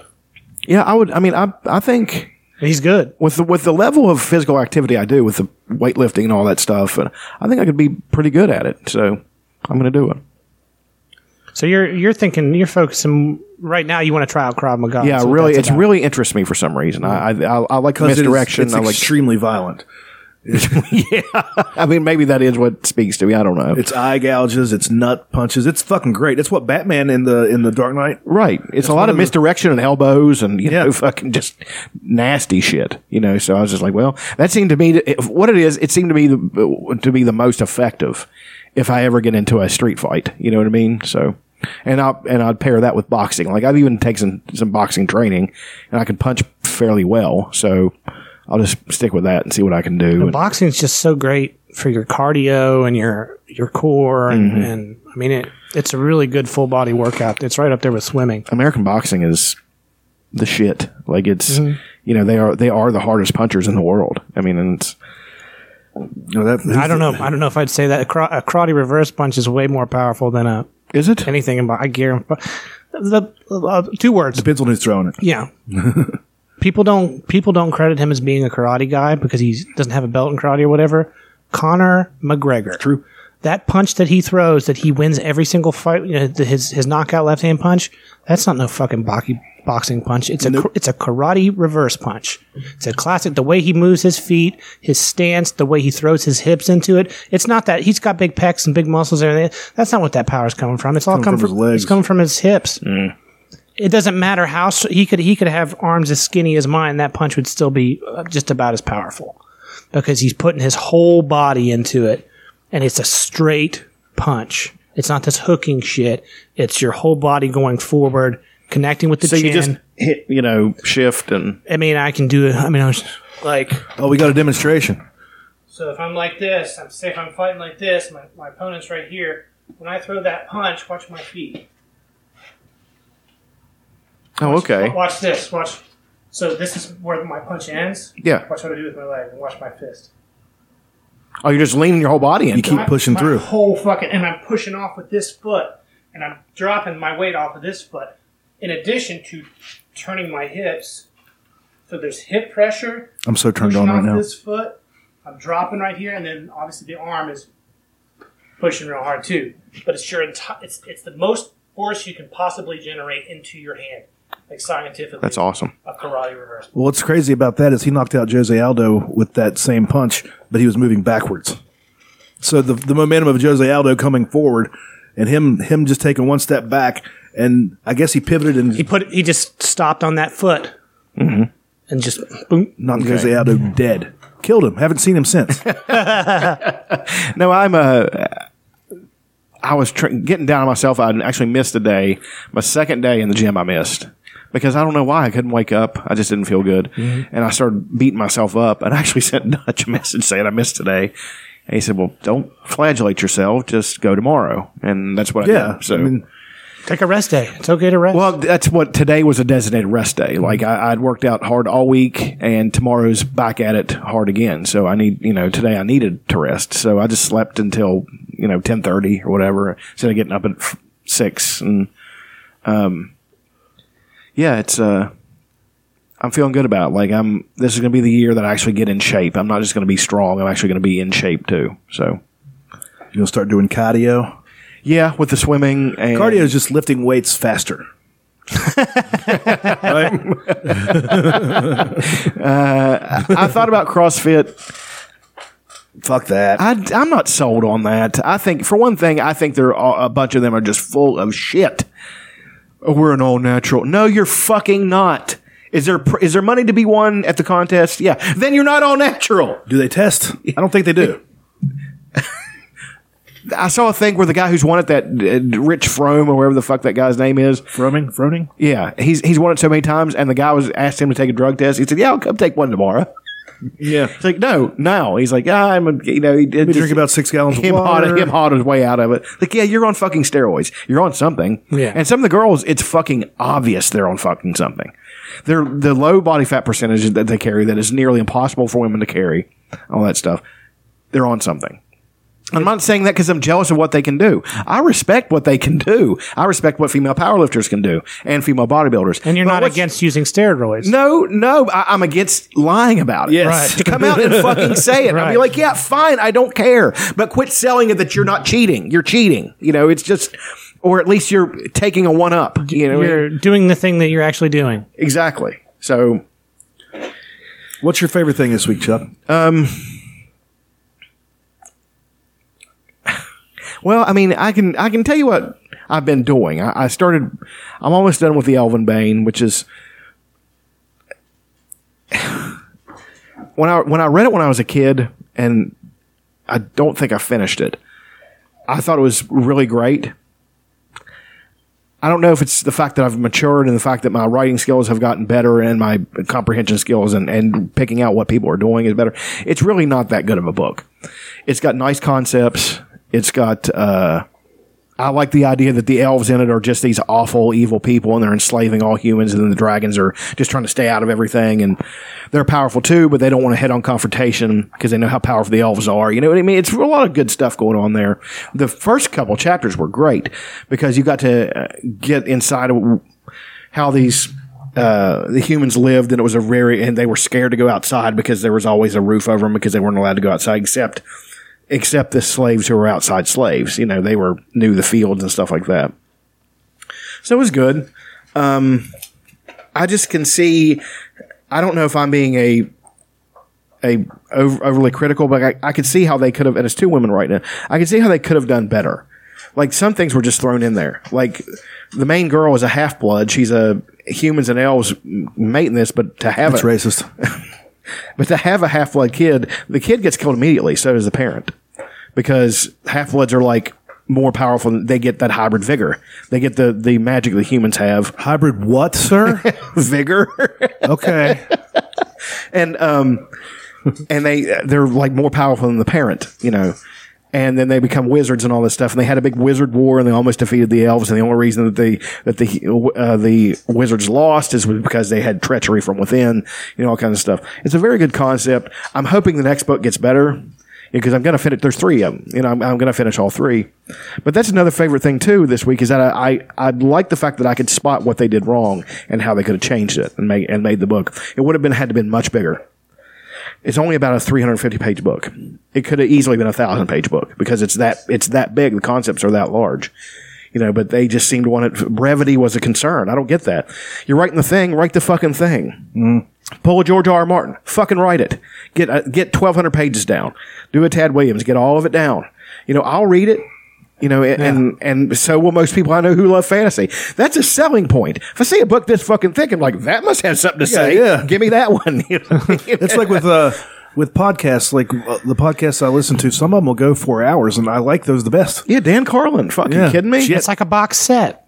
Yeah, yeah, exactly. There's as an individual disc. I'm, I'm committing to something. I, I want to be rewarded for my commitment. It's an you know, so- experience. yeah. like if I if I pull up a, a Rogan podcast with a with like a comedian that I really like, and it says it's three and a half hours long, I'm like, oh shit, Yeah, that's gonna be this must good. be good. Yeah. or um, or the Dan Carlin. Some of those are they're there's five of them, and each of them is five hours long. Have you listened to any of his, a lot of his stuff? Dan Carlin? Yeah, I've listened to all of um, all of the Mongols ones. I listened to the. Celtic Holocaust. I think I listened to that one. I listened to the Blueprint Blueprint for Armageddon. Did you listen to all those? I'm pretty sure I did. This was this was years ago. Whenever I was man. still working. I mean, I, as much as I love it, it's rough because it's so long. You know, it's he manages to keep you interested. I just I've forgotten most of it. I still remember a lot of the Mongol stuff, but I've forgotten most of the other ones because whenever I was listening, I was I was working at the shop doing right. manual labor. Well, I'm I'm going to get a pair of uh, ear like I've got a pair of ear pods, uh, and I'm going to listen instead of reading because I think they kind of frown on reading. I, I- people look at me, you know, weird when I'm reading. If I just was listening to something, I don't think they would have anything. because they think you listen to music. That's what everybody always Yeah. thought I was doing whenever Yeah. I was listening to podcasts at work. right. Like, what are you listening to? And then I would, podcast. and What's that's the that? thing. Well, you can't hear over music. Then I would be like, no, it's somebody talking. I can hear over it just fine. I would keep You know? one ear out Yeah. just uh, so they would. So I would keep the ear that I can't hear of. I'd keep that one mm-hmm. that one out so that they wouldn't think I was distracted or anything. Like if a forklift would come, I would know it was coming. Right. Well, but the, you know this as well as I do. When you're in that kind of industry, it's more of a f- what you can feel as opposed to what you can Yep. hear. When you feel a rumbling, you're like, "Whoa, that's not good." You know, that's that's why I, I am at the plant. I'm like, I know what the rumbles are now. If there's an unfamiliar rumble, I start to get a little bit nervous. You oh, know, Oh, John broke out some charcuterie. Oh, is that the the pepperoni and cheese pack that you got that one time? That shit is good, oh brother. my God. Let me tell you that. Fucking starving. Yeah. No, I had a giant protein shake. I've been starting my day with a giant protein shake, like fruit, protein powder, milk, and ice. Fills the fucking blender. And I drink that motherfucker down. you have a good blender? Yeah, it's it's fairly decent. The one I had from Aaron Elaine, uh, the characters that Yeah. that The Breville, the uh, Yeah. that's a juicer, isn't it? Or did no you? no no they gave me a big glass one. John gave me a big glass one. Yeah, and uh, and it was great. and had really sharp blades on. it. I cut myself on the blade one time, and but it, uh, I was I think either I was cleaning it or mom was cleaning it, and it slipped and it broke. Oh man, Yeah, it sucks. I can afford a brand new blender. But until this one dies, I'm not. Well, they make them that are, um, they'll pulverize everything. Like that's how everybody's making their kale shakes and all that crap. Like everything just basically turns to sludge, and you gotta. Vitamix. yeah, that's the one that everybody uses, Vitamix. I know I'm dieting because no, normally I'm not a big pepperoni and cheese guy, and to me right now that is fucking delicious. Not a big pepperoni and cheese guy. Yeah, that's, what the fuck? That is solid pepperoni and cheese. I promise you. I remember John brought it here that one time, and I ate It's fucking quite a bit of delicious. It. Um, any more favorite things? Uh, any shows you watched this week? Oh, Breaking cool? Bad! I finished. Uh, I finished the fourth season of Breaking Bad. Oh, you're almost there. He's a piece of shit, dude. Which one? He fucking poisoned that kid. He poisoned that kid with that plant. Yeah, he did. It's like you're a fucking Walter White, you fucking unbelievable piece of shit. And then let, let Jesse believe he did it and all you kinds can't of you stuff. can't play the cancer card on that. Sorry. Yeah. All those mouth sounds. I love it. Let me turn your fucking mic down if you're you disgusting animal. Jesus. Bill Burr though. Uh, Bill Burr in it. Just being Bill Burr. Here's what we're gonna do. You're gonna sign the thing, and I come back and we're gonna sit down and watch watch, watch uh, cable. It's gonna be like trying to get Ted to sign that stuff. Ted, I remember. Oh, is he the? uh He's Skyler's old boss. Yeah, I'm a piece of shit. No, He's a piece of shit. Walter Jr. Uh, I hate fucking Walter Jr. Fuck him. Fuck Walter Jr. He's all probably day. he's probably Flynn. Fuck you. he's probably one of the Want to be called by another name other than the one that your parents gave you when you were a baby? probably one of the darker characters in the show. I'm literally called by another name. That, I know you are. I was in there thinking. I didn't choose it though. I've never been called anything else. Um, anything any, like any uh, other impressions of Walt? Like uh, he's, He's out of fucking brilliant. I mean, that, that whole thing he engineered say mine. to get rid of fucking Gus. yep. And Gus came. That that was the perfect death for that guy. For one, for one thing, I love the fact that there was this genius play by Gus to eliminate all the fucking cartels. That's what I put on Facebook. I said his elimination of the cartel heads it ranks up there with Michael Corleone's destruction of the five families and Cersei Lannister's play blowing up of Baelor. I mean, those are three of the the three biggest acts of revenge I, in a fiction, you know, that I can think of. And uh, then it turns around and Walter did the same fucking thing to him. Like he just sees it's like, oh, you think that was cool? Here's what I'm going to do. I'm going to set up this thing and I'm going to involve that old fucking man's uh, Salamanca and let him get his revenge on you. Even though, what did he want fucking revenge for? That guy, he killed his friend and he was a piece of shit, so he got paid back. You know, you want revenge on somebody that you fuck because they got revenge on you. Turnabout is uh, is not fair play in that world. I don't think. Like there's no such thing as an eye for an eye. You know. Well, I don't. But one of my favorite characters in it was uh, Steven Bauer.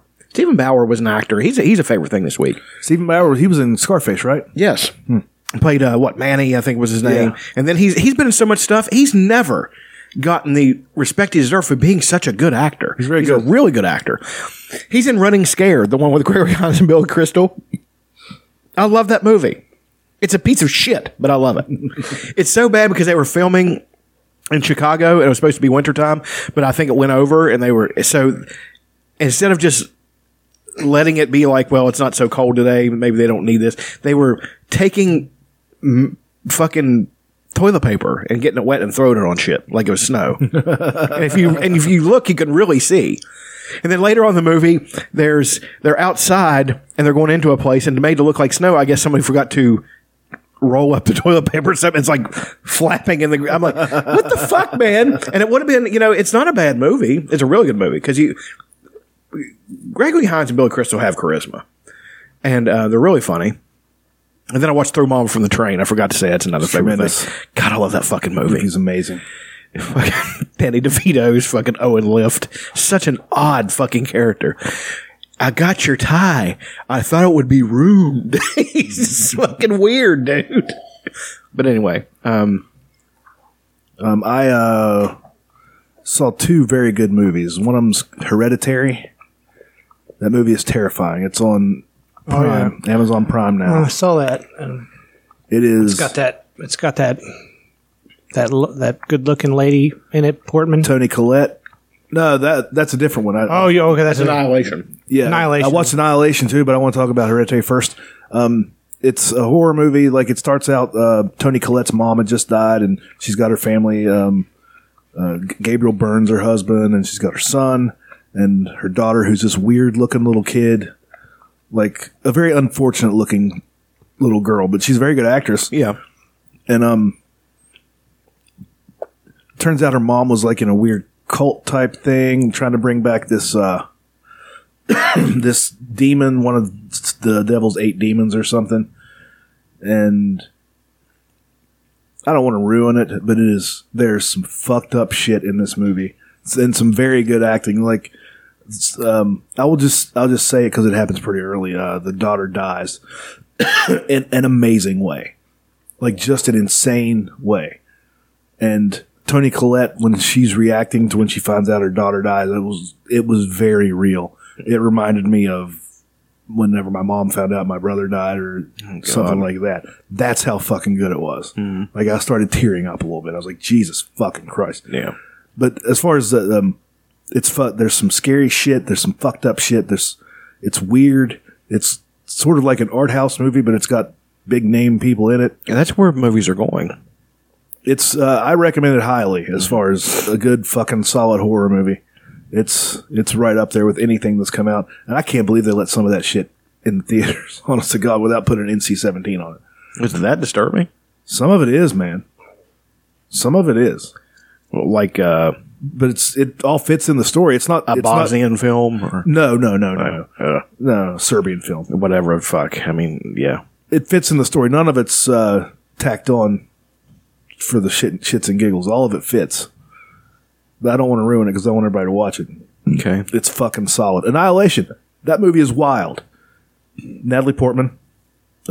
Didn't like evolution get out of control or something? Or There's something happens. They call it the uh, flicker or something, and it's it's just in this one area along the coastline of whatever state they're in. I'm, I don't, sometimes I don't get minute details like that, but whatever. I think it's Florida. It might be. And um, what what the thing does apparently is it changes everything, and it's taking over. It's not killing. It's not it. Um, it realigns the DNA to make something into something else, and then makes a replica of like a person that was in there, So it's like a singularity. something like that. But there was all kinds of just wild shit in that movie, and it, it all comes to a head at the end, and it's just like, geez, fuck, there's too much. There's too much going on. Well, I, I heard it was good, but it didn't quite get the attention it deserved. You know, it was Natalie Portman. I'm sorry, she's not a draw. It came out at a weird time. Like, um, they'll put movies out in January, February, and March, mm-hmm. right before the big summer blockbuster season. And sometimes they don't get any recognition. I think this one came out in February last year. because they don't know if they're going to sell, so they're Yeah. just trying to give them a soft market. But it was, I mean, as far as a sci-fi movie goes, it's one of the better ones I've seen in a while. Especially one that doesn't deal with like technology. This deals with like a happening, like a thing, sort of like Arrival, but not like Arrival at all. I mean, like Arrival was a great science fiction, uh, call it sci-fi, drama, whatever. Yeah. It was all that, but um, I don't want to say too much about this about Annihilation, but I will say it's fucking good and stunning, like some of the visuals the whoever directed that was getting it. He was going after it. It's solid. The acting, of course, is good. Yeah, There's lots of close ups, POV. Yes, there's uh, like weird stuff happening. Like uh, you're talking about porn. like they'll leave. Uh, they'll leave, like they left cameras everywhere. The people that went in first, like Natalie Portman's husband went in, who was Oscar Isaac.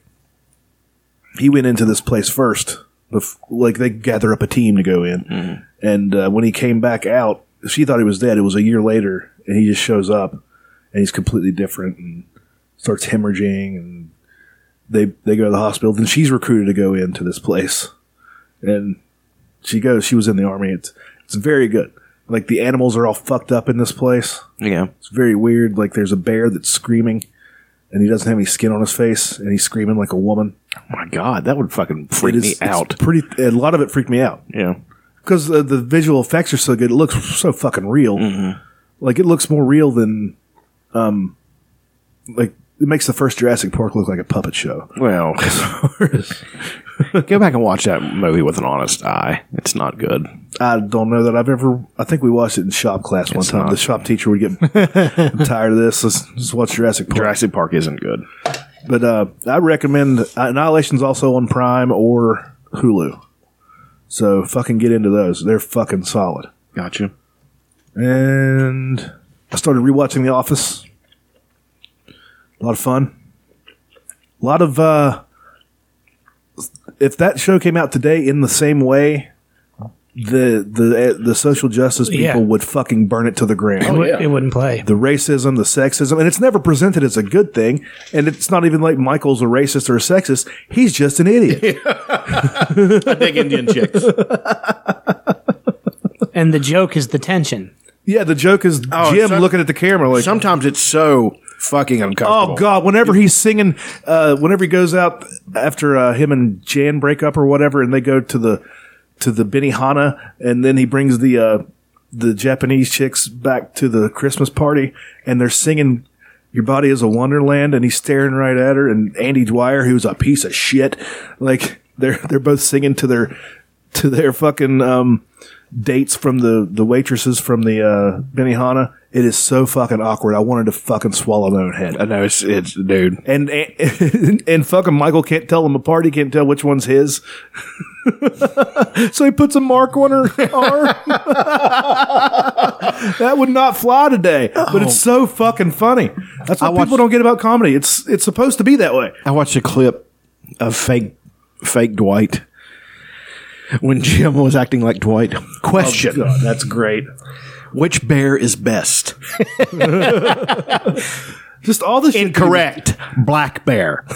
all, all the shit that he would do to Dwight was so fucking funny. He was mean. He was just a mean person to Dwight. He's Dwight. so bored. Yeah. He's so bored. And, he's, and like he's good enough at his job to where he can fuck around. Whereas Dwight, there's no fuck around him at all. Like he has like the he's like the best salesman in the Yeah, company. no, that's what it's, yeah. What the, the thing also the thing I love about Dwight is he's a very good guy. Like there's something happened. Like uh, I think Pam uh, had a talk with uh, what's it, Karen, the girl that uh, Jim was dating from uh, Vermont or wherever he moved to for a little while. Parks and Rec. Uh, She's on Rashida Rashida, Jones? Jones. yeah. And she had to talk with her about uh, how Jim's a great guy and like she should cut him some slack or whatever. And she regretted doing that. So she's out in the hallway crying. And Dwight walks up. Who did this to you and where did he go? like he's going to go kill somebody because they upset Pam. I just thought I was like, man, he's a really good Dwight guy. is a good guy. he's an idiot. I love He's him. just a mook. Yeah. he's just the way he's like Well, I mean, he he's, he he has a he runs a farm. You A know what I mean? farm. Yeah. And eating all this, and, I'm sorry. and there's like references like I caught those boys in my hemp field. He grows. He like does all this like he's like super like badass prepper kind of guy. Yeah. he can do all this shit. He's, he, um, he's, very a smart. volunteer for the uh, yeah. That's, that's, He- that's one thing. He's he's extremely intelligent. He just has zero. So, he doesn't have any social intelligence. right. Yeah, the uh, the scene where him and Jim go on a sales call, and then Jim's doing the talking about how uh, uh, this and this and this, and Dwight goes, "May I use your phone?" Yeah, go and the and uh, Dwight dials up a phone, and he goes to the thing one seven three, sets it down, puts it on speakerphone. Please hold, and like they go through talking, and it's like another two minutes. It's like, and the the guy that trying to sell to is like, you know, I, I like the thought of going with a local company, but I like having the convenience of a big company is uh is great is more attractive to me right now. And Jim goes, How do you feel about customer service? It's like, Oh, it's very important to me. And he's like, I've been, this is the, the paper company you're currently with, and I've been on hold with them for five minutes. And this is my, this is my business card. It has my home phone number, my pager number, my other That's pager number, my cell phone awesome. number. I don't take vacations. I don't celebrate any holidays. and they get the sale. Yeah. So uh, what's one thing that's weird about that show is they have defined every single one of those characters in the first episode. Yeah, that's the brilliance of it. Yeah. they did not change. They did not change. Well, they they evolved. They well, they evolved into something. They didn't retcon deeper. anybody, though. No, they didn't. You know, Li- like the very first episode, even though the first episode, the first season of the, the American Office is the exact same. It is just they change names, but it's the exact same as um, the British Office. So that's how brilliant Ricky Gervais is, even though he's a cunt. To be able to, to do that, and then they just keep it going. Everybody's the same. Every everybody's so well defined. Stanley's well defined. You know exactly the way Stanley, dude. feels He's about fucking everything. Hilarious. Have you lost your damn mind? Everybody's trying to fuck his daughter. so I've, I've been enjoying rewatching that because um, Which is better, that or Parks and Rec? oh, The Office I think edges it out a little bit. I don't know, man. Parks and Rec is a little bit more warm. Yeah, you might be right. I don't know. But that does that's not a, that's not a that's not a better or worse. the thing That's about Parks, difference. the thing about Parks and Rec is they they realized that the there was some some extra people that weren't really great, and they just got them right out. I thought the guy they got rid of wasn't bad. Yeah, but he was just you get that once you got Adam Scott. That took until like the third Oh, God. season, Adam Scott's fucking great. and Rob Lowe. Yeah, and I was one of those Rob Lowe haters for a long time, and I don't know why. Like, I just heard he had done, done something bad, and he was a handsome prick, and I was like, okay, I'm jealous of He this had guy. like a Fuck sex him. tape in the eighties. Yeah, but I don't, that's Way the thing. ahead of the game. Uh, yeah, but I'm saying I hated him for no good reason, and so did everybody else. Yeah. you know what I mean. And now, I think it might have been an underage girl or something. But I think it's the character that he plays in Wayne's World that could be it. that makes everyone hate him. ah, maybe. Yeah, little truth, little truthiness there. And was it Billy Madison or wasn't he one of those as a prick? Billy Madison. He was or- a villain. No, uh, Tommy Boy. Tommy Boy. Yeah, Yeah. that might be it because he always played a handsome prick. Well, but then he got cast in that after b- being. He's easy to hate because he's so fucking handsome. You know what I mean? I hate him because he's handsome. I used to hate him because he's handsome because I wasn't secure with myself. I'm slightly more secure with myself nowadays, so I don't you hate just- It's him. that guy you just look at. and It's like I bet the fucking woman I love is really attracted to that Well, guy. yeah, and that's the worst. that, but that's life. You know what I mean? Physical attractiveness is important, of course, but if the person you're with that really loves you, it's not really an issue. You know, they're like, yeah, that's a very handsome man, You get a hall pass, but I love you. If you run into Rob Lowe and he wants to bang you, what am I going to do about it? You know. Yeah. But you're not going to run into Rob Lowe. Right. It's not going to happen. Yeah, I just, uh, and that's a hard pill for a lot of guys, including me, to swallow. Is that no matter how good you are at something or you know whatever, you're just never going to be Brad Pitt. You're never going to be that guy. You're just not. I mean, I don't know that I'd want to be. I, I, I, you know, I, I don't like being bothered. You know. I'm talking about being as handsome as he. Oh is. well, yeah, that'd be okay. But Yeah. like being as famous, like, like I think uh, who has like a really good level of fame that I'd be okay with. Like, uh, I don't know, man. Like, I'm sorry. Go ahead. Tom Waits. Tom Waits. I bet he could w- go about just about anywhere except for maybe like hip- hipster places. Sure. Pe- people that like He could go down. like to, he his could go down music's to good. Grants down here, and nobody would Yeah. know him. But if you go into a hipster place where people pretend like his Tom music's good, Waits! like, they would yeah they'd be like, oh my god, it's Tom Waits. He's the most overrated person ever. I Is mean, he? like, Garbage. I, I mean, I could imagine, like, um, being, um, being a woman and being like, like a Barbie doll. I imagine a lot. You know what I mean? Like Smooth being, down there? just being like, not literally, but like, you know, being like the very hot, and um, like no matter what you do, you can just roll out of bed, no makeup, you're still, she's still fucking hot. Um, and having to go through life like that, you don't know who's genuine. Sure. You know, you don't know who your who really likes you or who your real friends are because everyone wants your pussy, Right. Even the girls. And so it's like, I, I would think that'd be kind of. I mean, it, have, it would have pros and cons. That's why they usually get with a guy who's unattractive mediocre because, because he really loves her. He knows who she is, and he doesn't. but then, but then uh, now if I was a dude, like, a, then I looked like Brad Pitt. I don't think it would be quite as bad because, you know, you women don't pursue men in the same way that men pursue women. But it would still, I, I could see how it would be difficult because you're like, you you get a lot of advantages. You obviously get tons of advantages from being very attractive, mm-hmm. but there's there's always a price. Everybody's got a price. Wrestling reference. Ted DiBiase. It's like, yeah, does this does this woman really love me for me, or is or is she just is it just Not because love? I It's just- look like it's just fucking like puppy love. Pavarotti. It's just elongated puppy love. Well, It's here's like I, I know this girl like like dated this guy for like ten years or something like that, and they were just she, she realized we're just never going to get married. She's like, I, I just can't break up with him. I like I just lay awake at night and look watch look at him while he's asleep because he's just so beautiful. He just looks so good. that's so. Even though she she she she knew the relationship wasn't going to take her where she wanted to go. It's been obvious for years. She couldn't end it just because she's so attracted to him. I mean, it wasn't like he was abusive or anything. He's a great guy. sure, But it was like- but just they didn't click. Yeah, it was like it was they didn't want the same things, but she couldn't end it after ten years just because of the way, just because he's so good looking. She couldn't break up with him. Well, here's the thing, um, and I'm not trying to call too much of my wife into this, but when you really love somebody, you want them to be happy no matter what. And that's the best thing because that's even if you know it's not going to work out or anything like that, it's it's a it's a comfort. You're like, well, I love them for who they are, and if they're happy, I'm happy. So even if they're not with you, it's okay. You'll See, that's you, will you- recover from it. Well, what you got to do then is you got to kill the person that they're with, and then be there to console them. well, I mean, but I'm just saying, you have look at things like that as opposed to being possessive or something like that. You just uh, so many people are possessive of people because They're insecure. yes, there's that, but there's also the fact that they, you know, they just can't imagine life.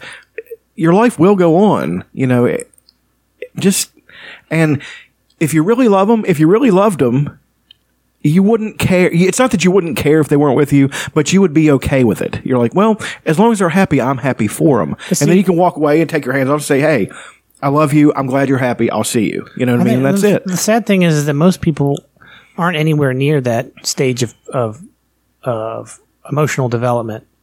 And most people like, oh, you don't want to be, you don't want to date me anymore. Fuck you. I hope you die. I hope you burn in a car. You know, it's like, and then they, hit- you know, and then it's like anger, and they, it's like there's, you know, there, there's people that I've removed that I dated that I that I don't allow in my life anymore just because I can't have them hurting me. But I, I love everyone I fucked. Right. I still love them. I know, you know what I mean? It's like I don't just fucking turn on somebody just because Sure. something doesn't work out.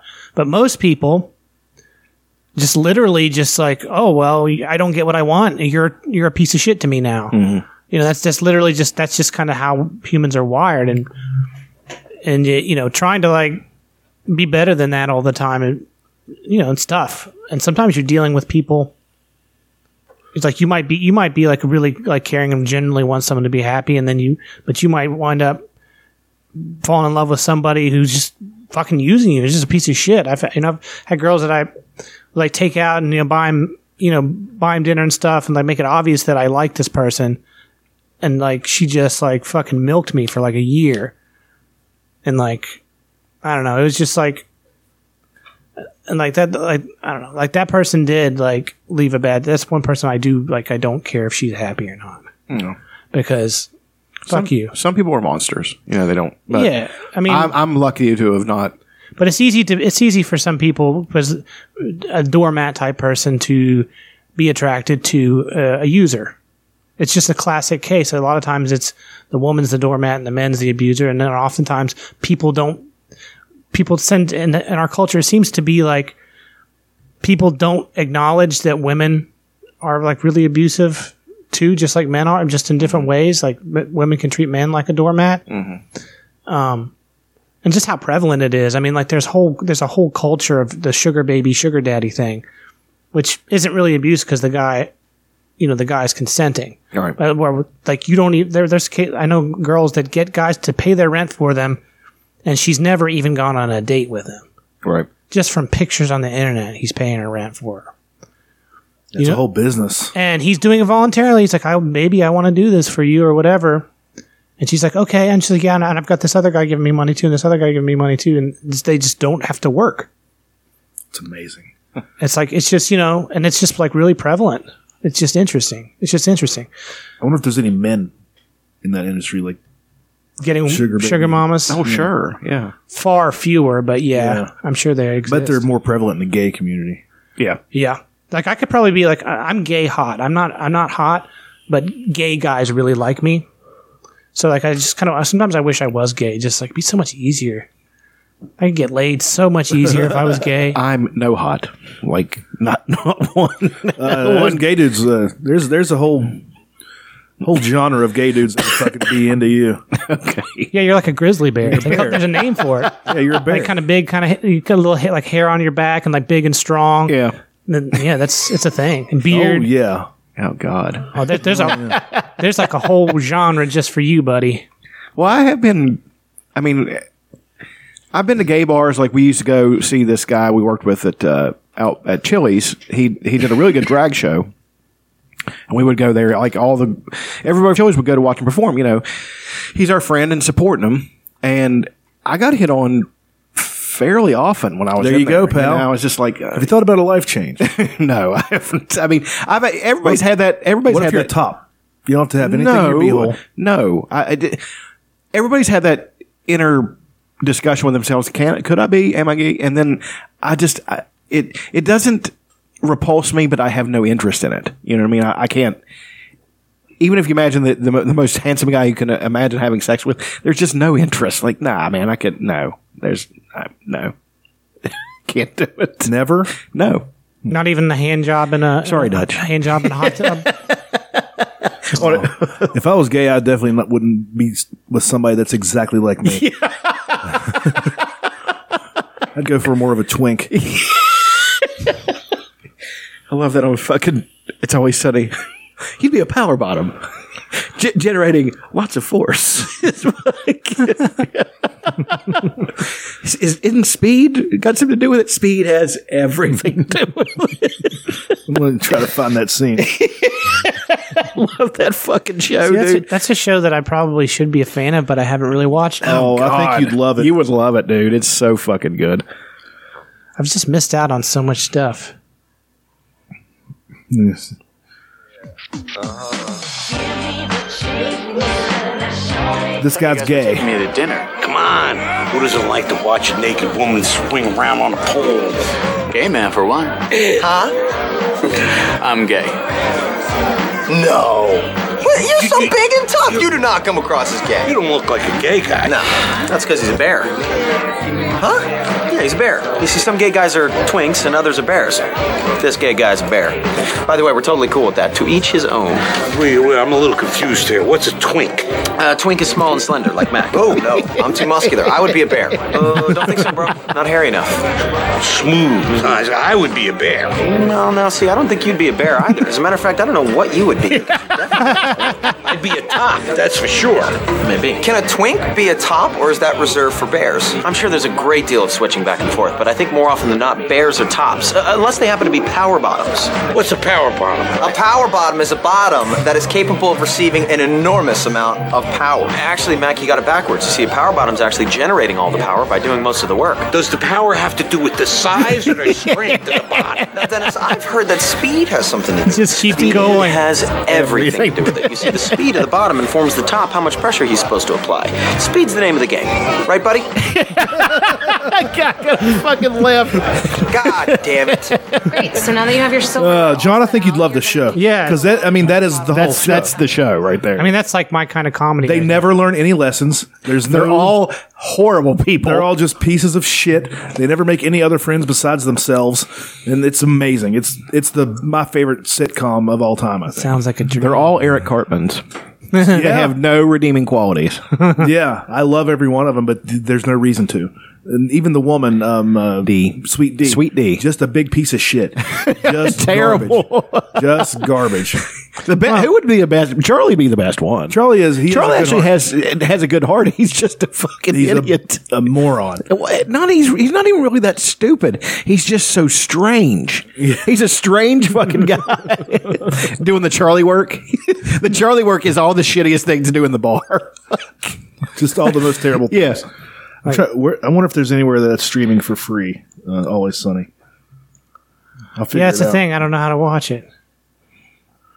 Isn't it on Netflix? I don't know if it's on Netflix or It was on Netflix for a while. Hulu. It might no, be it's on, not Hulu, now. All right, we are running Okay. low on time. Are we doing Umbr- or you want to do that and skip Umbridge? Yeah, because this guy, this might give you guys some umbrage. Because I don't know. I Uh, I started out Always with Sunny's on Hulu. Okay, I, I have to, I don't have Hulu, but it's free. Some of it's free, right? Um, Hulu. I think you got. I think it's like nine bucks a month. Oh, I can't handle that. I don't know. Anyway, writing prompt. Last week we gave you a writing prompt. yeah, and it's supposed to be two pages. Ended up being four. That's fine. And it, the the writing prompt was you're superhero who got drunk at a bar and started revealing all your powers to everyone. And I altered it slightly. That's and it's not I, it's they. Okay. Okayan Ains was as old as Northern. What kind of music would you like? Um, well, I'll give you a breakdown. It's Professor X and Magneto when they're young in a bar in Northern Ireland after an after a bomb goes off a terrorist attack. okay. And I'll we can talk about why I did this and okay. That's not- okay. It's Irish music, baby. It is, but I mean, this is more dark. Okay. Uh, Kynanes was as old as Northern Ireland itself. The old Irish spelling of the name Keenan, which was the name of the town it was nestled in, was painted was once painted gaily on the sign swinging above the door, but the cold sea air of the coastal village had stripped and faded it. The incessant breeze swung the sign back and forth with a mourn, mournful scree, scree, scree. Sunday at Kynanes was usually quiet. The people of Keenan were a quiet, sober-minded lot, and Sundays were usually spent at home with family. Ten or so souls sat throughout the dark, warm confines of the place, sitting quietly or talking in low voices. Not a laugh was heard or a smile seen. No one like felt much like laughing or grinning these past few days, not since the bombing. The door opened gently. A man stepped in with the breeze, stopped for a moment to let his eye adjust to the gloom. Of average height and slender build, he would have considered handsome. His chestnut hair was a curvy tumble, and his bearing was dignified and proud. I'm to have to change that. Um, but his eyes, his eyes held such a sadness, such a profundity, that his gaze was unnerving. A few young ladies, intrigued by the stranger, couldn't meet those light hazel eyes. The man loosened his fine jacket and wrapped a red scarf from his neck. He hung both on pegs and made his way to the bar. Guinness. Charles Xavier said the word softly. He accepted the pint with a small smile and nod, all the cheer he could muster. He was actually more of a wine drinker, but he needed something with a bit more bite today. A moment later, he said Bushmills. The bartender raised an eyebrow, but poured him the shot. Charles was quiet for a moment. Give me the same again, he indicated, he indicated the seat beside him. Bartender looked puzzled but complied. Seconds later, the door opened again, but with none of the gentility that Charles had demonstrated. The door banged against the frame, startling everyone except Charles. Years later, one man would say, He never touched that door, never a finger. Charles didn't see, turn to see who the man was. He didn't have to. Others saw a tall, broad shouldered man, slender like a knife. He was clad in a black suit, finely cut, and his long dark hair was tied severely at the back of his neck. His bearing, like Charles, was proud, but as he st- stood and strode forth with almost a regal air, oh, let's see. If the regent was possessed of more than a touch of arrogance. You really shouldn't do that, Charles says softly as the man took his reserved seat. It's not safe, Eric. Eric Lehnsherr smiled wolfishly. For who, he replied, not bothering to lower his voice. Us, us or them? Charles didn't answer. He sipped his pint, and Eric tossed back his shot. Tossed back his shot. The Irish do indeed make the best whiskey, but I haven't had a decent beer since I left Germany. Charles acted as though he hadn't heard a word his friend said. Eric's smile faded as he looked at him. It wasn't your fault, Charles, he said, and more gently. Don't punish yourself so. Charles shook his head. It was my fault. I could have found out more of the target if I had pushed harder. He was a child, Char- Charles. It couldn't be more than 16. He knew about the bomb, Eric. He knew where and when. I'd felt it. I didn't want to hurt him, such a fragile mind. If I had pushed, he might have recovered. I was going to work in something that the kid was kind of simple minded. I didn't, you know, I thought that would be evident through what, how they're speaking. Um, If I had pushed, he might now he might never have recovered. If Fury told you to, Eric pointed out. Fury is a soldier, Charles snapped back. They can accept collateral damage. Then you did the right thing, Eric said. Yes, Charles answered wearily, I did the right thing, and 20 people lost their lives. Eric shrugged. It's in their nature, Charles. Neanderthal va- vanished because they couldn't adapt. Homo sapiens will vanish because of their blood bloodthirst if they don't kill us all with them first. Charles looked at his friend. Are we so much better, so much more than them, so much better?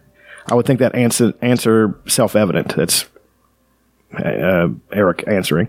Charles' eyes softened. I know you have pain, my friend, but they are not all them. Oh, but they are, Charles. Eric's voice was a soft whip crack. You don't know them as I do, but if you would open your mind and steel yourself, you would know what, know I'm right. That's tantamount to rape, Eric. Oh, we've come to one of your moral quandaries again. I'm not liking this, Charles. Eric returned, smiling sar- sardonically. I thought this sounded a lot better. It sounds good to me. Okay. Raping the minds of a murderous species to save your own. Tell me if you if a troop of chimps descended on us, would you read their minds to see if they were going to savage us and eat our faces? They are not apes, Eric. Quite right, Charles. Apes are at least able to live in harmony with their world. Humans deserve uh, destroy theirs. However, that is a very common denominator between them. Eric said their fear. Slowly, almost languidly, Eric ro- raised an arm. He pointed, and as darts flew from the dartboards, wheeling around him, they began to pick up speed. Gasps arose, and more, and one woman screamed, pelting it out the door, swinging crazily on its hinges. Flick of his hand, the darts flew, smashing the mirror behind the bar, shattering it, its glass flying everywhere. The bartender dove for cover. Eric, Charles cried, Stop this. We are in the future, Charles, not them. Eric answered amazingly calm. They are scared little apes hiding in their trees at our approach. Charles rose, his eyes locked on his friend. Eric froze and his face went slack. The darts clattered to the ground. A moment later, Eric's animation returned and he gasped. So, raping the mind of your best friend is perfectly permissible. Charles frowned. He quickly he moved quickly over to the co- to the to get his coat and scarf. Man, this is kind of smeared. Don't be ridiculous, Eric. You gave me no choice. Eric chuckled without humor, following. Oh, I did give you a choice, Charles, and you made yours. Your choice was them over us. The two men hurried from O'Kine Ains, leaving the wreckage of the place behind. That's it. It's pretty cool. I liked last week's better. Yeah, me that was too. that was good. I like what boggles my mind is that for the for the listeners, he's got a couple pieces of computer paper, and he just he's handwriting it, and there's nothing scratched out. like for me, like I have to sit there with the word processor and go back and delete this word. You know, I have to sit there and like sculpt it with the word processor to get the words where I want them. Where you're just like straight out of your brain and onto the paper. Well, I've pretty much always been able to do that. Sometimes I'll alter a word in the flow, but I never go back and fix anything. Like they're saying what they're saying. As I've said before, I'm only reporting it. So even though I thought felt it felt kind of rushed, and I could have thrown more in there, it just started coming. So I just started writing it. And plus, I'm at work, so I'm trying not to, you know. But uh, yeah, I thought it was, uh, you know, two friends who And for those that don't know, it's Magneto. it's Magneto and Professor X. Yeah. And, and, and the, the story behind this was that Nick Fury started early working with superhuman people to try to fix situations. You know, he thought that we could, you know, not use them, but maybe they could work and help people. And he was a liaison to Northern Ireland and they were having, you know, trouble there. So he got in touch with Charles Xavier, who he knew was a, telepath, the world's most powerful telepath, and said, you know, you could come help fix this. There's going to be terrorist bombings. Maybe you could help smooth some of the stuff over. And Charles Xavier is just too much of a, he's too kind of a person to pry into people's minds too much. But, and then, you know, of course, you have the other side of the coin, which, you know, Magneto, Eric Lehnsherr, who was, believed that mutants were superior to humans, and he's right. They are. I mean, they're, they're, the name of their of the species is Homo sapiens superior because they are given earth shaking powers. You know what I mean? I, I think that's the fact that Charles Xavier is like that is, although, let's put it this way: the amount of money he has is not a is not an accident. He he knows stock markets. I mean, he would pry into people's minds about insider trading without, you know, I mean, you know, but he was doing it for the greater goods. And that's something that actually Magneto had thrown in his face before is like, you think you got you, all this money you have, it's, it's by accident. You guessed about all this stuff. And then he kind of had to shrug his shoulders and like, well, I didn't hurt anyone. He said, no, but you broke the rules and you're you've started down that path, so you're already doing what I'm doing. You know, so You broke the rules. now pull it on your pubic hair. no, I thought, no, that's not my best. It's pretty good. I liked it. I want to do a quick umbrage. I know you, you time is a factor here right now. All right, the big uh, outrage this week on Twitter was uh, Louis C.K. did a set in the I middle heard of, about this. middle of December, and somebody recorded it. This is um, people were complaining about him just showing up at the Comedy Cellar in New York City unannounced, and um, people not wanting to see him. Not no nobody that was actually there was complaining about it. Right. It's, it's other people on the internet. But he did a, a advertised set at a comedy club in New York, in uh, Long Island or whatever, and he did um, jokes about the Parkland shooters, uh, the kids, and it, people aren't listening to what he was saying. He said it, it was the kids these days type of bit. Like these kids are testifying in Congress and doing all this stuff. When I was a kid, we did mushrooms, stuff like that. Yeah. he didn't. he- was putting the joke back on him, and he's like, We're talking about the kids nowadays are better than us. That's essential, but he, also he's working it out. This is not. Uh, he's not putting this out as a. It was. It was recorded illegally, and put out on the internet illegally, and it was supposed to just be for the people in that room at the time. Whenever a comedian's working out material, they have to be able to do it in front of people. It's not like writing a song or something, you know. And what they did was get him at his uh, rough draft stage, you know. Mm-hmm. And I mean, even like somebody got offended in the audience, and he goes, "Oh, be offended. What are you going to do? Take my birthday? They've already taken everything else from me." So you can tell there is a little bit of bitterness about it. Sure, yeah. But every com- every comedian that I respect either hasn't weighed in on it or thought it was funny. But then you got like a Judd Apatow. Just they're calling they're calling Judd Apatow and um and Andy uh um the sidekick uh Richter are calling him a hack, calling him lazy. Judd Apatow, Judd Apatow, like calling him a hack and calling him lazy. I've seen Judd Apatow stand up. It's terrible. It is not good. No. Uh, Sam Tripoli, I don't know if you know who he is, but he's a great stand up comedian and he doesn't give a fuck. He, he, he uh, quote tweeted Judd Apatow and, um, said, if anybody knows anything about hacks, it's you. You used a cheat code to get on stage with us, and we won't forget this. Because fucking Judd Apatow went on for two days about how hacky and terrible it is.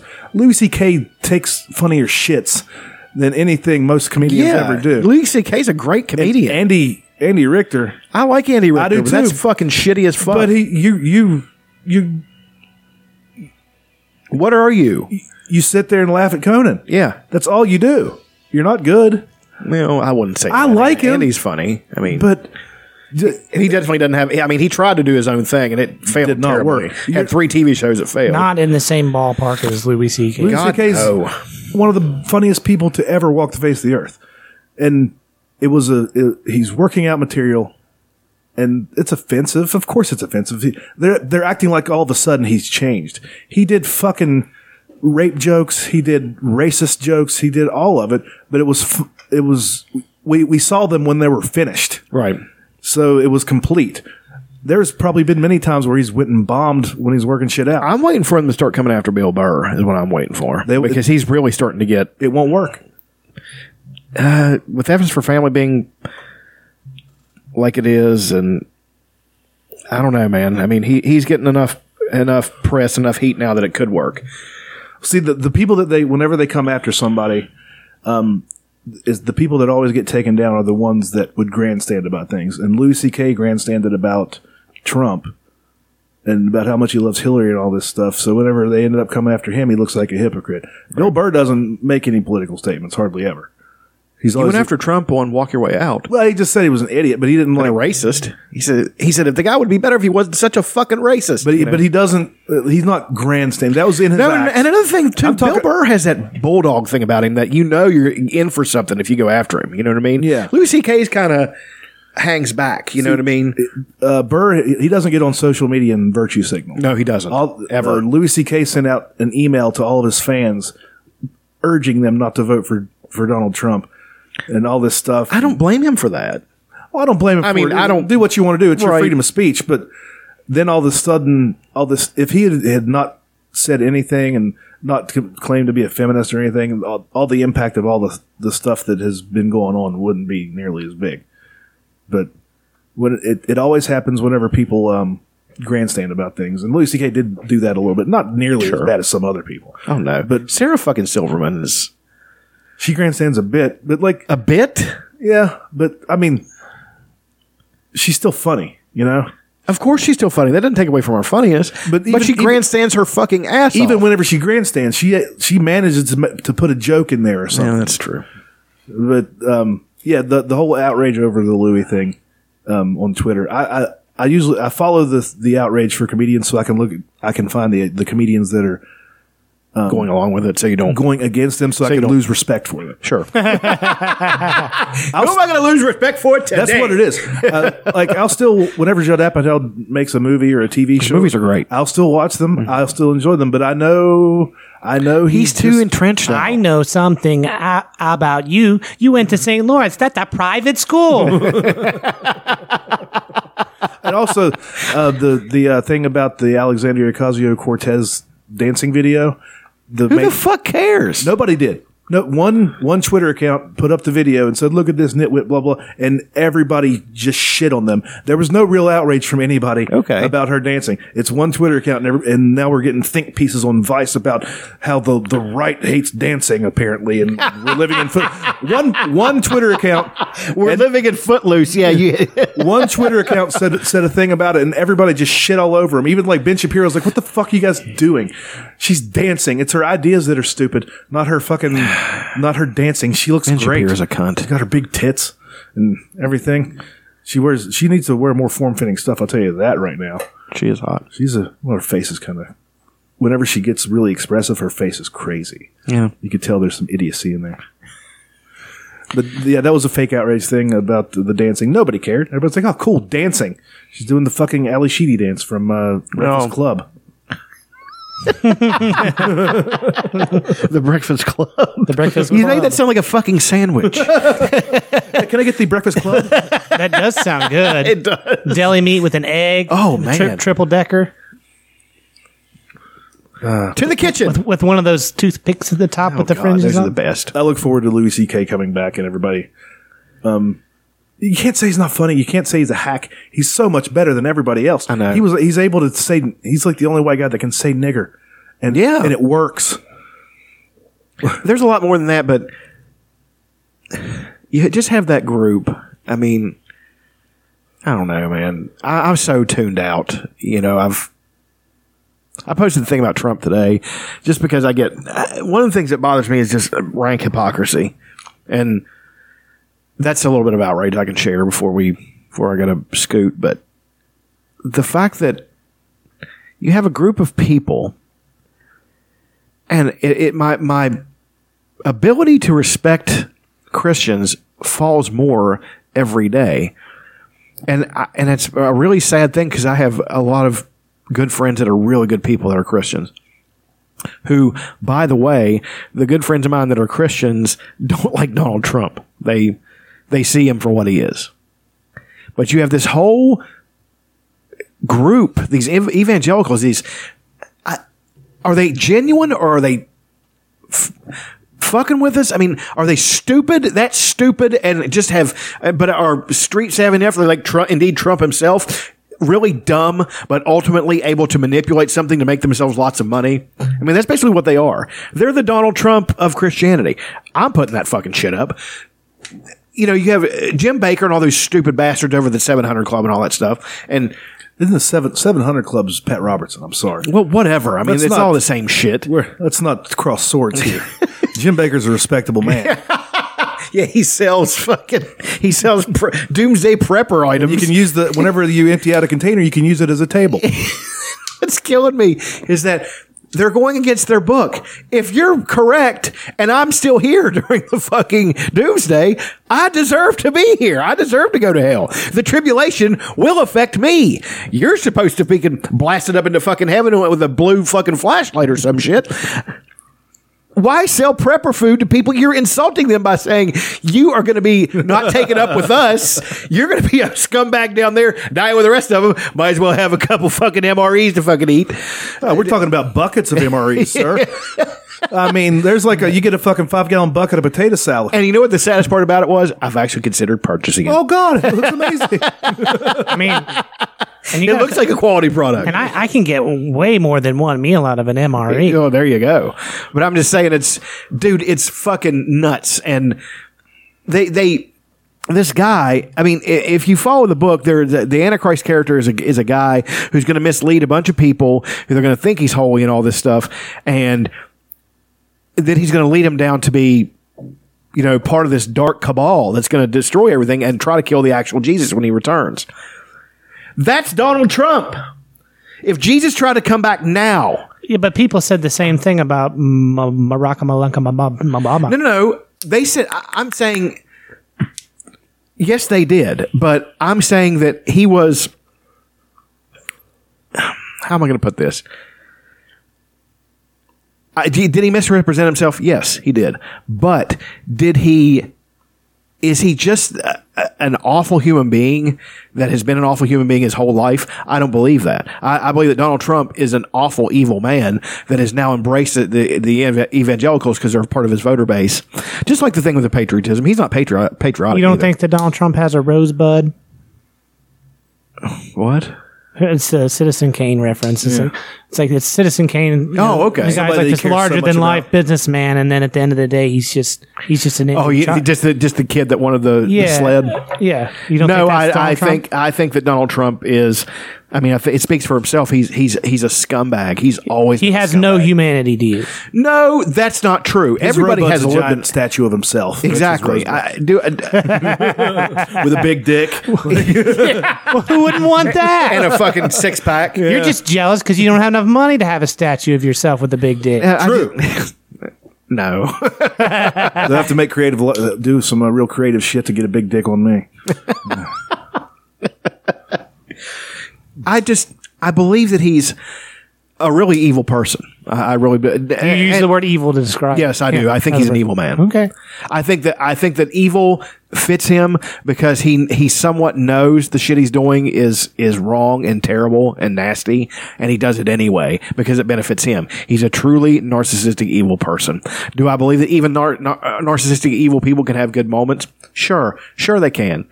I mean, but is that do they do it because they're actually trying to be good? No, they're doing it to benefit them. He's doing it. He everything's a press junket. Everything's a fucking. You know what I mean? Am I wrong here? I mean, I don't it, it just seems to be that he's that way. Any any nice thing he does. I mean, I don't. I'm not taking a presidential salary. So don't a lot of them. They didn't fucking announce it. You know, it's just fuck him, dude. I mean, I just I don't. I don't like the man, but I don't. Might want to burn that one. I don't. Yeah, I don't. I don't go that far with it. I don't. I don't assign uh, evilness to where um, idiocy can be replaced. Yeah, That's I- fair. And I also, you know, I I do sometimes get a sense of like he, you know, he does want to do good things. He just doesn't know how. Yeah, I mean, he's done he's done some. I mean, he, le- he hemp's legal because of him. That is true. I mean, there's who knows who knows what else he'll do. We But just I, I think I think he did that because he again he wants he, he he's looking at how it's going to benefit him. He it's all a big. isn't that what every human being kind of does? I don't think so. I think that some people are to a certain degree, yes, but not so nakedly. I mean, he. I, I don't know, man. I mean, I. I think that my judge of character with this guy is completely dead on. I think that I think he's I think he's less um I think he's less varnished.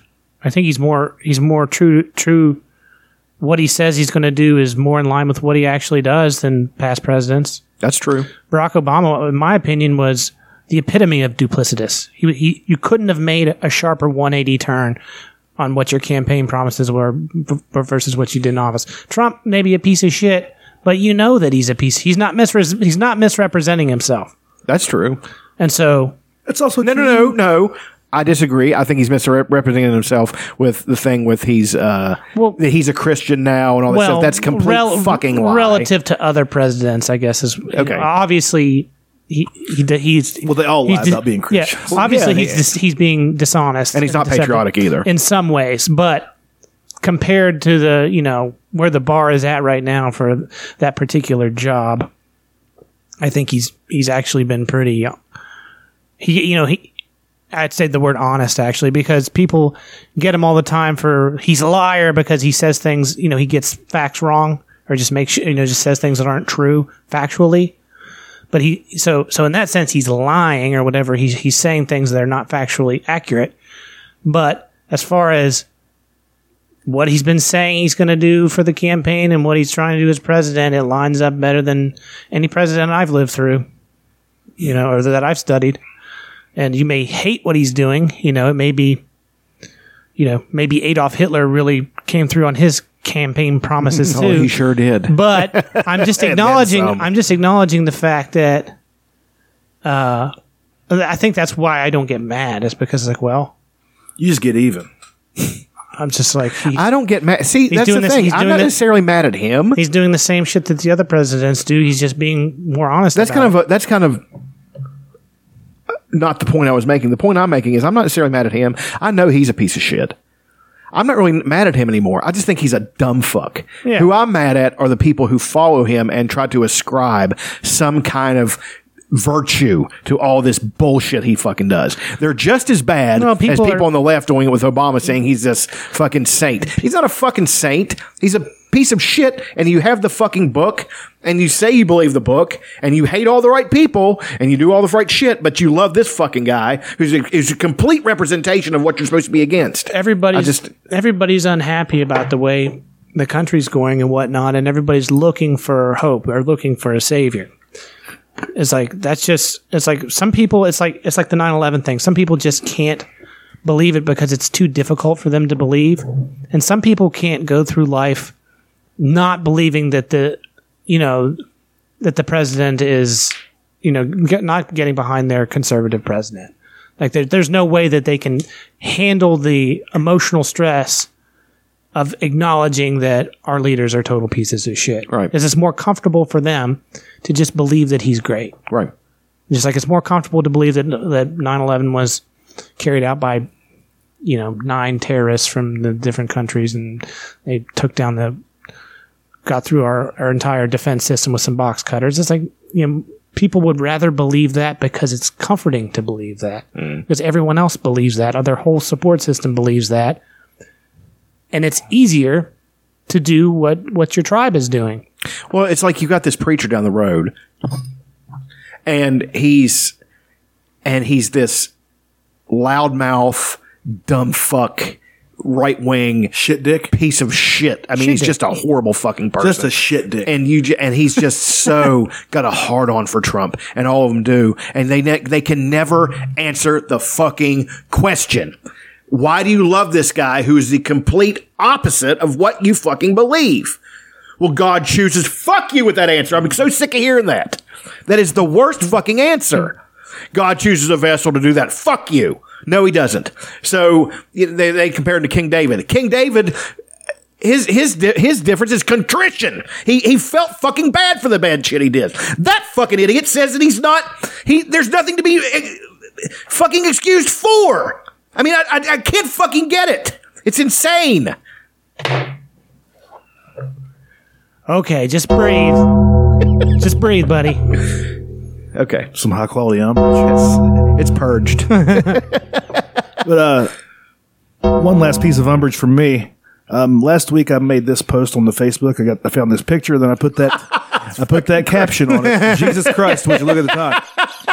it's a good one. And somebody cropped it out. The girl I know cropped it out. and is memeing it all over the place. No, and then I uh, then I um, called her on it because that is my original content. Mm-hmm. I don't really care. but now it's on some other page. Pop Buzz has has made a meme out of my thing. and I'm going to get no credit for this. That's awesome, though. I know. Don't, it make you feel pretty good, though. I- yeah, it's pretty cool. But uh, I will get no credit for this. And look, what credit can I get? There isn't any. Like, Is that a clock at your mom's house? No, that's just I found I saw the picture on the internet and I've captioned it. But there, I, I'm, I've been fat Jew. I don't know if you remember uh, me talking about the fat Jew, but he he's a guy. He's like a um he's uh, made millions of dollars by taking other people's memes that they make or their Facebook posts, just like mine, and cropping out their name and putting it on his page. So like Snopes. Essentially, yeah. But that's uh that's what's happened to me. My my Jesus Christ, would you look at the time? Post is now going to go viral, and nobody's going to know it was me. so We will Dutch. I guess I'm going to have to uh, just put a watermark on everything I do. Fi- try to try to figure out a way to keep him from being able to crop it out. I don't know. I'm, I'm pretty pretty upset though. Pretty upset. Uh, pretty upset. Anyway, that's the end of the show. You bunch of queers. I don't get to have any umbrage. Oh shit! Go, John. Ah, it's okay. I'm not really mad about it. If you have any umbrage, you go right ahead. Um, no, I'm probably good. Found a nice little song to go out on here Um, let's see. Ohio. by Neil Young. No, I'm- that's my umbrage. Oh yeah. well, Fuck that place. Fuck those people. Let's go out with this one. Listen to that bass line. Take that thing for a walk. Way up high on that fretboard. All right, thanks for listening. Episode 192 in the books. Uh, remember to tell your friends to listen. Don't be a faggot about it. Don't like pressure them or anything. But the more people that listen, the uh, more of a chance that someone will end up wanting to give us money for this. So thank you, and go fuck yourselves.